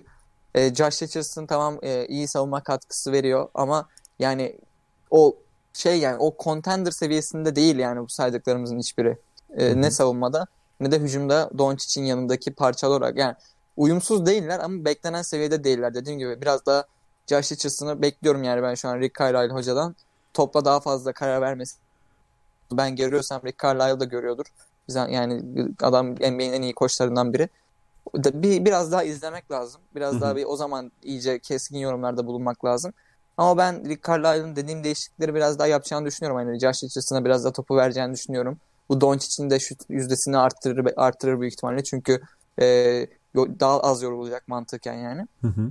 Biraz daha zaman geçsin. O zaman da hala bu sorunlar devam ederse o zaman ciddi şey olabilir hani e, alarmlar çalabilir ama şu an ben yine Miami'deki gibi bir şekilde playoff'a atacaklarını düşünüyorum kendilerini. Playoff'ta ne başarabilecekleri biraz Porzingis'e bakıyor yani. Çünkü Doncic'ten zaten ne alacağım belli. Geçen sene aldın zaten alacağını. Az daha Clippers'ı eliyordu adam. Yani Porzingis iki maç oynadığı seride az daha Clippers'ı eliyordu. Biraz daha Porzingis'in ne kadar sağlıklı kalabileceği, sağlıklı kaldığı vakitte de ne kadar savunma direnci katabileceği hı hı. takıma e, bir karar verici olacak playoff'ta Dallas için. Abi Doncic'te, Porzingis'te geçen sezona nazaran hemen hemen her şeyi bir tık daha kötü yapıyorlar. Mesela Doncic evet. geçen seneden bir tık daha kötü şut atıyor. Porzingis geçen sezondan bir tık daha kötü üçlük atıyor. Daha ne bileyim Doncic geçen sene nazaran bir tık daha az potaya gidiyor. Çizgiye gidiyor. Doncic şey Porzingis o hakeza öyle. Doncic işte tamamen şey yapıyorum işte. Ee, işte Porzingis mesela atıyorum bir tık daha kötü rebound, daha az rebound oluyor tamam mı? Şimdi zaten geçen sezon bu takımı özel kılan işin hücum kısmı iken hücumda sizin ana skoreriniz ve yönlendiriciniz her şeyden bir tık her şeyi bir tık daha kötü yapıyorsa bu sizin savunmanıza da yansıyor ve bu sizin aynı zamanda takımınızın genel performansına da direkt etki yapıyor. Zaten belli sınır şeyler içerisinde. Mesela geçen seneki Dallas Mavericks'in hücumu NBA'in en iyi hücumu olmasaydı Dallas Mavericks bu kadar kolay playoff yapamazdı. Şu anda evet. onun sıkıntıları yaşıyorlar zaten. Ha tabii ki Dorian Finney-Smith'in daha fazla şut atması gerekiyor. Daha iyi şut atması gerekiyor. Okey Josh Richardson tamam doğru. Ama bu biraz da şeyle başlıyor işte hani e, Doncic ve Porzingis ile başlıyor. Mesela Porzingis abi bak ben bunu biz bunu herhalde piken şey burada konuşmuştuk seninle. Pick and pop iyidir. Ho, tamam hoştur. Güzel. Ama pick and pop'ın şöyle bir iki noktası var abi. Pick and pop'ı sen e, oynadığında herkesi otomatikman devreye sokmuyorsun. Hücumda tehditlerini getirmiyorsun tamam mı? Senin burada yapabileceğin birkaç şey var. Bir, ya çok özel bir pick and pop tehdidi olacak ve rakip bunları anlam yüklediği için pota çevresinde daha fazla alan verecek. İşte yardım getireceği için işte o zayıf taraftan o boş şutu verecek ya da işte kat şans verecek. Ya da abi sen pick and pop'u yaparken forvetten de bir tane hop backdoor cut yapacaksın tamam mı? Şimdi bunu yapacak mesela bunu besleyecek adam değil mesela Doncic. Üstüne üstlük bu kadar da iyi şut atmıyorken ve bu üçlüklerini genelde tepeden atıyorken Porzingis ve Doncic bir de kötü atıyorken bu otomatikman rakiplere uzun rebound artı geçiş şansı veriyor. Ve bu geçişin karşısında da genelde Porzingis'te Doncic kalacak tamam mı? Hani şutu tepeden atanlar olduğu için. Yani hı hı. rebound alan adamın karşısında genelde bu ikili olacak. Oluyor genelde. E bu çok isteyeceğim bir senaryo da değil. Yani bu iki oyuncu şut performansını yukarıya çıkartmadan ki Doncic biraz toparlamaya başladı yani. Ee, bu ikisi kendi performans, kendi şut performanslarını yukarı çıkarmadan Dallas Mavericks'in tavanının çok sınırlı olduğunu düşünüyorum. Doncic toparlar. Doncic hatta yani %31, %32 ile üçlük atsa bile çok çok çok özel bir adam. Ama abi, tabii, tabii. ama abi yani e, Porzingis'te falan yani ya ben Rick Carlisle'ın zaten Porzingis'te oynamaktan da Porzingis'e, Porzingis'e sahip olmaktan da çok memnun olduğunu düşünmüyorum. Bu arada. Ben de. Ee, evet. Hani onlar için böyle Porzingis'e bir takas partneri bulmak, oraya işte atıyorum iyi bir tamamlayıcı parça eklemeye çalışmak sanki daha hayırlı olur gibi duruyor bana. Ee, bilmiyorum. Yani Dallas'la alakalı konuşmak istediğin, yorum yapmak istediğin başka bir konu varsa, nokta varsa onunla konuşabiliriz istersen. Ya bu arada Doncic aslında hani kağıt üstünde getirdiklerine bakınca Doncic şey pardon Porzingis diyorum. Doncic diyorum. Porzingis kağıt üstünde getirdiklerine bakınca Doncic'in yanında böyle uyumsuz bir ikili değiller. Ama Porzingis'in yani bir kere sahada kalamıyor zaten çok uzun süre. Hı-hı. illa bir sakatlanıyor. Bu zaten oyun ritmini de çok etkilediği için hiçbir zaman o hayal ettirdiklerini yapamadı şu ana kadar Dallas'ta. En yaklaştığı seviye geçen sene Bubble'dı. Ee, onda da yine sakatlandı. Yine takımını son kritik bir noktada e, sakatlanarak yarıda bıraktı. Ve yine elendi Dallas yani. bu Porzingis'ten e, contender bir takımında iş yapan bir oyuncu olmasını beklemek artık biraz hayalcilik gibi geliyor bana yani. Bunu söyleme söylemek için doğru zaman mı bilmiyorum ama bana göre o zaman geldi artık yani. Ya şimdi şey de yapamıyorsun mesela tamam mı? Atıyorum şimdi OKC örneğini vereceğim. Mesela biz Al Horford'u back to back'lerde hep kullanmıyoruz. Ya da dakikasını mesela azaltıyoruz işte. 30 dakikayı geçitmiyoruz genelde. Tamam mı? İşte 25-30 arasında tıkılıyor. Mesela OKC'nin bunu yapma lüksü var. Tamam mı? Yani kaybetse ne olacak ya abi? Bu Hı-hı. mesela Al Horford'dan işte geçen sene Gallinari'de de yaptık biz biraz bunu. Bu mesela bu adamların sezon genelinde daha iyi kalmasını sağlıyor. Ama işte Dallas'ın mesela onu yapacak şeyi de pek yok. Yani Porzingis'i oynatmadığında sen Willie Cole iştahına kalıyorsun mesela. Atıyorum. Evet. Hani biraz onu düzenli oynatmaya mecburlar ama bilmiyorum belki de bu sürekli oynaması Porzingis'in fiziğine de biraz ağır geliyor olabilir. Tabii ki yani bunu kalkıp buradan 30 yerden söylemek kolay olabilir ama hani sonuç olarak yani bu işin profesyonelleri benden bunu çok daha iyi biliyor en nihayetinde. Hı hı. Ama sanki Porzingis'i sezon genelinde sağlıklı tutabilmek için böyle işte back to back'lerde aman oynatmayalım. Biraz load management yapalım. Dakikasını çok da uzatmayalım. işte 30 dakika geçirmeyelim tarzında e, takılmak gerekiyor gibi geliyor bana dışarıdan e, görebildiğim kadarıyla. Porzingis'in de takatlık geçimine bakacak olursa tabii ki. Ama evet, bu ne kadar ya bir mümkün? de son şunu ekleyeyim ben senin bittiyse. Tabii ki tabii ki. Yani şu an biraz Dallas hakkında kötü konuştuk. Mesela Sacramento hakkında iyi konuştuk ama Dallas hakkında kötü konuştuk. Yani Hı-hı. bunun sebebi Sacramento'nun Dallas'tan iyi bir takım olması değil. Şu an daha iyi durumda, daha formda olması ve Dallas'ın sez- daha bu sezon yaptıklarından çok yapamadıklarının daha fazla or- e, konuşulması. Biz de o yüzden yani şu an böyle yaptık. Ve, Yoksa bizim, hani... ve o iki takımla alakalı beklentilerimizle de doğru orantılı tabii yani. Aynen aynen. Mesela yani biz ben en azından kendimi açımdan Batı'da Dallas'ın ilk dörtte biteceğini ve Doncic'in MVP Hı-hı. için büyük bir aday olacağını düşünüyordum. Yani şu an tabii ki yine bitirebilirler ilk dörtte. Hani evet. e, Utah, Lakers'ı ve Clippers'ı geçmeleri zor da hani dördüncü olabilirler. Yani sonuçta Doncic, Doncic'ten bahsediyoruz. Hı hı. Ama bu kadar kötü girmesi sezona tabii ki de biraz bizi olumsuz şeyleri konuşmaya iten şey yani yoksa Dallas Sacramento'dan da Charlotte'dan da daha iyi bir takım yani. Onlar hakkında olumlu konuştuğumuz için onları söylüyorum. Tabii tabii yani şu anda e, Dallas mesela 11. sırada şeyde e, batıda. 4. Phoenix arasında sadece 4 maç var abi. Yani, yani evet bir seri yakalasalar zaten oradalar. Ki o seriye başladılar mesela atıyorum hakikaten o bahsettiğimiz e, şeyi hani yakalasa işte Porzingis'i, Doncic'i takım geri kalanıyla vesaire şut ritmini mesela yakalasalar e, ki yakalayabilirler yani hani o şey bu takım için çok büyük bir şey değil. E, hani e, hı hı. Yapabilecekleri bir şey bu aslında. Geçen sene gösterler zaten. Yani bir anda Dallas hop falan ne oldu lan bunlar bu kadar iyi miydi çok kötüydü bunlar ne oldu falan demeden bir yana ha hu bir yana beşinci falan olabilirler yani. Evet katılıyorum. Dolayısıyla ama işte biz sonuç olarak daha farklı beklentiler içerisindeydik. Ee, o beklentilerimin şu ana kadar karşılık bulmadığı için bir tık hayal kırıklığına uğradık. Yani hem Doncic özelinde hem takım özelinde. Ee, ha tekrarlıyorum. Covid takımı çok etkiledi. Bu takım bir ara 7-8 tane oyuncusunu kullanamaz haldeydi. Covid e, den, Covid'den dolayı, koronavirüsten dolayı. Ama işte sağlıklıyken de tam anlamıyla e, beklediğimiz performansı gösterdiklerini düşünmüyoruz.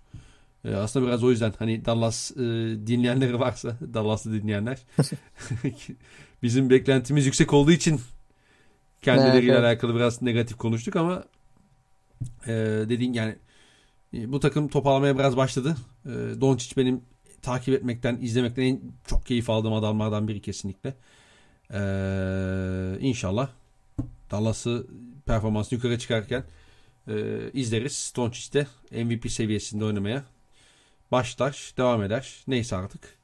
E, inşallah. İnşallah temennimiz o yönde. Brom bir 80-85 dakikayı devirdik. Bence tertemiz yayın oldu. Ee, bilmiyorum yayınla alakalı, takımla alakalı, başka bir konuyla alakalı eklemek istediğim bir şey var mı? Genel bir NBA ile alakalı bir şey soracağım ben. Çünkü benim çok dikkatimi çekti bu sene bu. Yani seni de çekmiştir bence. Ee, tabii işin yoksa bu arada. Yok değil mi? Buyur buyur. Bu çok şey isteksiz şey yaptım bir an, bir an böyle bitirelim eğer bir şey varsa. Ha yok lan yok yok. Ha, tamam. Ya çok fazla takım alan savunması deniyor bu sene. Hı hı. Charlotte olsun. ee, başka kim deniyordu bak izlerken hep dikkatimi çekiyor da Ya şu an aklıma gelmiyor. yapan çok fazla takım var. Portland bile yapıyor yani. Evet evet sen yani bunun sebebi tabii geçen sene e, alan savunması Miami playoff'ta çok yar- yardımcı oldu belli Hı kısımlarda. hı. Bir, bir süreden sonra zaaf haline gelmişti takımlar çözdükten sonra. Ama belli bir süre zarfında çok yararlı olduğu için mi sence bu kadar alan savunmasına başvurmaya başladı takımlar? Ben bunu sana bir sormak istedim. Dikkatimi çekti çünkü. Ee, benim de dikkatimi çekti takımların son birkaç yıldır özellikle alan savunmasına ağırlık vermesi. Ee, abi alan savunmasının şöyle bir artısı var. Ee, birincisi rakibi çok ritimsiz dış şuta itebiliyorsun ya bu durumda. Hı hı. Mesela bu otomatik senin geçiş şansı yakalamanı yol açıyor. Bu bir. İkincisi e, takımlar neredeyse tüm hazırlığını ya da hazırlıkların önemli bir kısmını sonuç olarak set e, ve işte adam adama savunma üzerinden kurguluyor. İşte rakiplerin işte drop savunmasından işte ne bileyim hedge savunmasından vesaire e, üzerine kurguladığı için hücumlarını. Sen bir anda alan savunması verdiğin zaman bir anda rakipler hakikaten e, ambale olabiliyor. Özellikle e, bu takımın ana yönlendiricisi işte atıyorum Chris Paul değilse ya da LeBron James falan değilse yani. Tamam mesela tamamen sallıyorum şu anda. Chicago ile oynuyorsun diyelim. Chicago'nun yönlendiricisi kim abi? Kobe White ya da Zach Lavine. Sen bu takımı alan savunması oynayabilirsin mesela. Tamam mı?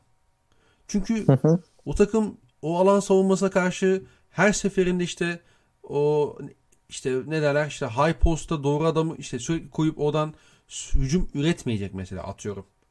Gidecek saçma sapan şuta kalkacak. Bu bir etken. Bir de e, alan savunmasının şöyle bir artısı var abi. Yapabildiğin zaman. Yapabil yani yapmaya devam edebildiğin zaman e, istediğin yani oyuncuları kendi istediğin rollerde tutabiliyorsun. Bunu da şöyle açayım. Mesela diyorsun ki e, benim en iyi perimetre savunmacım mesela tamamen sallıyorum işte şey e, ya şöyle açayım. Diyelim ki sen e, diyelim ki Charlotte'sın. Charlotte diyorsun ki gel Lamela bol şey olsun şey e, Devontae Graham mesela şey olsun toplu oyuncu savunsun. İşte PJ Washington'da boyalı alanda kalsın. Ya da işte Miami Heat'sin mesela diyorsun ki e, Goran Dragic işte tepede kalsın. Bam Adebayo pota altında kalsın. İşte e, şeyde zayıf taraf savunmacısı olsun. İşte tamamen sallıyorum şu anda işte. Hani Jimmy Butler, Mo Harkless falan filan. Hı hı. Hı. Alan savunmasını uygulayabildiğinde aslında bu oyuncuları kendi rollerinde savunmada istediğin rollerde kullanmaya devam edebiliyorsun. Ha alan savunması bir maçı 30 dakika alan savunmasıyla pek oynayamazsın. Ee, çünkü rakip yerine çözer ve, ve o verdiğin alanları, verdiğin boşlukları bir anda cezalandırmaya başlayabilir ve bu cezalandırmalar hakikaten seni yaralayabilir. Ee, böyle bir noktası var. Bir de abi alan savunmasında e, şöyle bir artısı da var yine. Kullanabildiğinde tekrarlıyorum. Şimdi e, sürekli herkesin yüzü şeye dönük ya rakip potaya dönük ya alan savunmasında. Hı hı. Rebound'u aldığın zaman direkt dikine koşabiliyorsun abi. Evet. Ee, dolayısıyla hani alan savunmasını kullanmanın farklı farklı getirileri var. Dediğim tekrarlıyorum yani kullanabildiğinde. Ee, o yüzden bence hani NBA'de takımların e, çok daha fazla hani buna e, yönel- yönelmesi de aslında bundan kaynaklı, bundan dolayı diye düşünüyorum. Bilmiyorum senin başka bir açıklaman var mı? Yani dediğim, senin dediğin gibi bir takımın ana planı alan savunması olamaz savunmada. Onu çünkü maç içinde illa bir noktadan sonra çözülüyor. Bir noktadan sonra illa zaaf olmaya başlıyor. Ama belli noktalarda eee, özellikle Fed yazdı galiba bunu. Ona çok katılıyorum. Ne zaman bıraktığını bilme, ne zaman bırakacağını bilmek gerekiyor. Eee, bir noktadan sonra, sonra çünkü çözüldüğü zaman iyice cıvkı çıkıyor senin savunmanın. Çok rahat sayı bulmaya başlıyorlar. İşte o raddeye gelene kadar bırak e, alan savunmasından vazgeçebilen koçlar ve takımların alan savunmasını cidden çok efektif kullanabileceğini ve bunun e, ilerleyen yıllarda daha da böyle artık hani maç içindeki bir silah olarak kullanılacağını düşünüyorum ben de. Yani sana katılıyorum genel olarak. Teşekkür ederim. Bir de alan savunmasının çok ufak şöyle bir eklemesini de yapayım. Ee, hani bazı oyuncuları işte istediğin rollerde kullanabiliyorsun dedim ya. Hı hı. Bu mesela yine bazı oyuncuları saklamana yardımcı olabiliyor. Mesela biz geçen Evet. sene e, Bubble'da şey gördük işte Boston serisinde özellikle Miami alan savunması yaptı. Hani ben aslında az önce alan savunması hani şey aslında çok Miami Heat iyi bir örnek olmadı. Hani o görev tanımını, şey görev dağılımını açıklamak bakımından. Ama mesela Miami Heat geçen sene özellikle şunu yapıyordu ya. Koyuyordu abi şeye alan savunmasının e, tepesine işte atıyorum Derek Jones Jr.'la Jimmy Butler'ı ya da işte Jay Crowder'la Jimmy Butler'ı. E, Goran Dragic'te Tyler Hero ya da, ya da işte Duncan Robinson'da e, köşeleri yerleştirerek onları aslında orada şey yapıyordu. Evet, Orada, saklıyordu e, bir, yani, saklıyordu. bir nevi.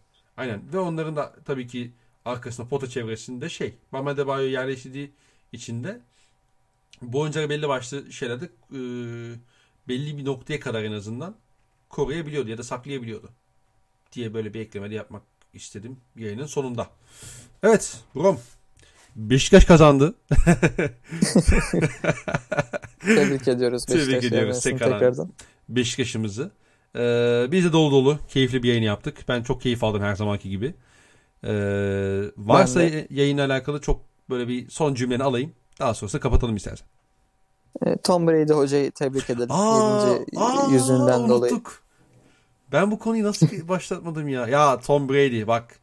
Abi adam GOAT ya. Vallahi benim izlediğim en iyi şey yani. Ee, futbolcu. NFL'ci yani. En iyi izlediğim oyuncu. İzlediğim kaç maç var ayrı bir tartışma konusu ama işte Manning'dir falan geçin abi bu işleri ya. Aynen Abi Patrick, abi işte. abi aynen Patrick Ma- şey Patrick Mahomes şey baby goat ya. Aynen aynen. Eline verdi kral. Ya ben Mahomes hakkında şimdi ileri geri konuşmayalım şimdi. Adam da şey yani canı için koştu bütün maç. Her şeyde play'de de. Yani bu Rodgers'lar, Breeze'ler, Peyton Manning'ler falan hadi abi yani. Hadi bakın Hepsini ya. hepsini hepsini toplayınca anca Brady ediyor yani. Etmiyor bile belki hatta. Muhtemelen etmiyordur ama Arda Ee. Namlı dinliyorsa beni çok fena haşlayacak ama bakalım. Arda Namlı'dan bir tane WhatsApp mesajı gelir. Dinliyorsa tabii. ben yazayım kesin dinlemesin. ya yok abi adam çok şey ya. Yani e, ben NFL izlemiyorum pek tabii ki ama mesela şeyi anlıyorsun tamam mı? Ya e, şey Tom Brady bu abi maçı çık şey almaya çıkmış tamam hani bu biraz saçma bir yorum gibi gelebilir ama Tom Brady böyle her şeyi kontrol altındaydı abi. Hani Evet. sahada her şeyi kontrol ediyordu. Olan biten her şey onun kontrolünde gerçekleşiyormuş gibiydi.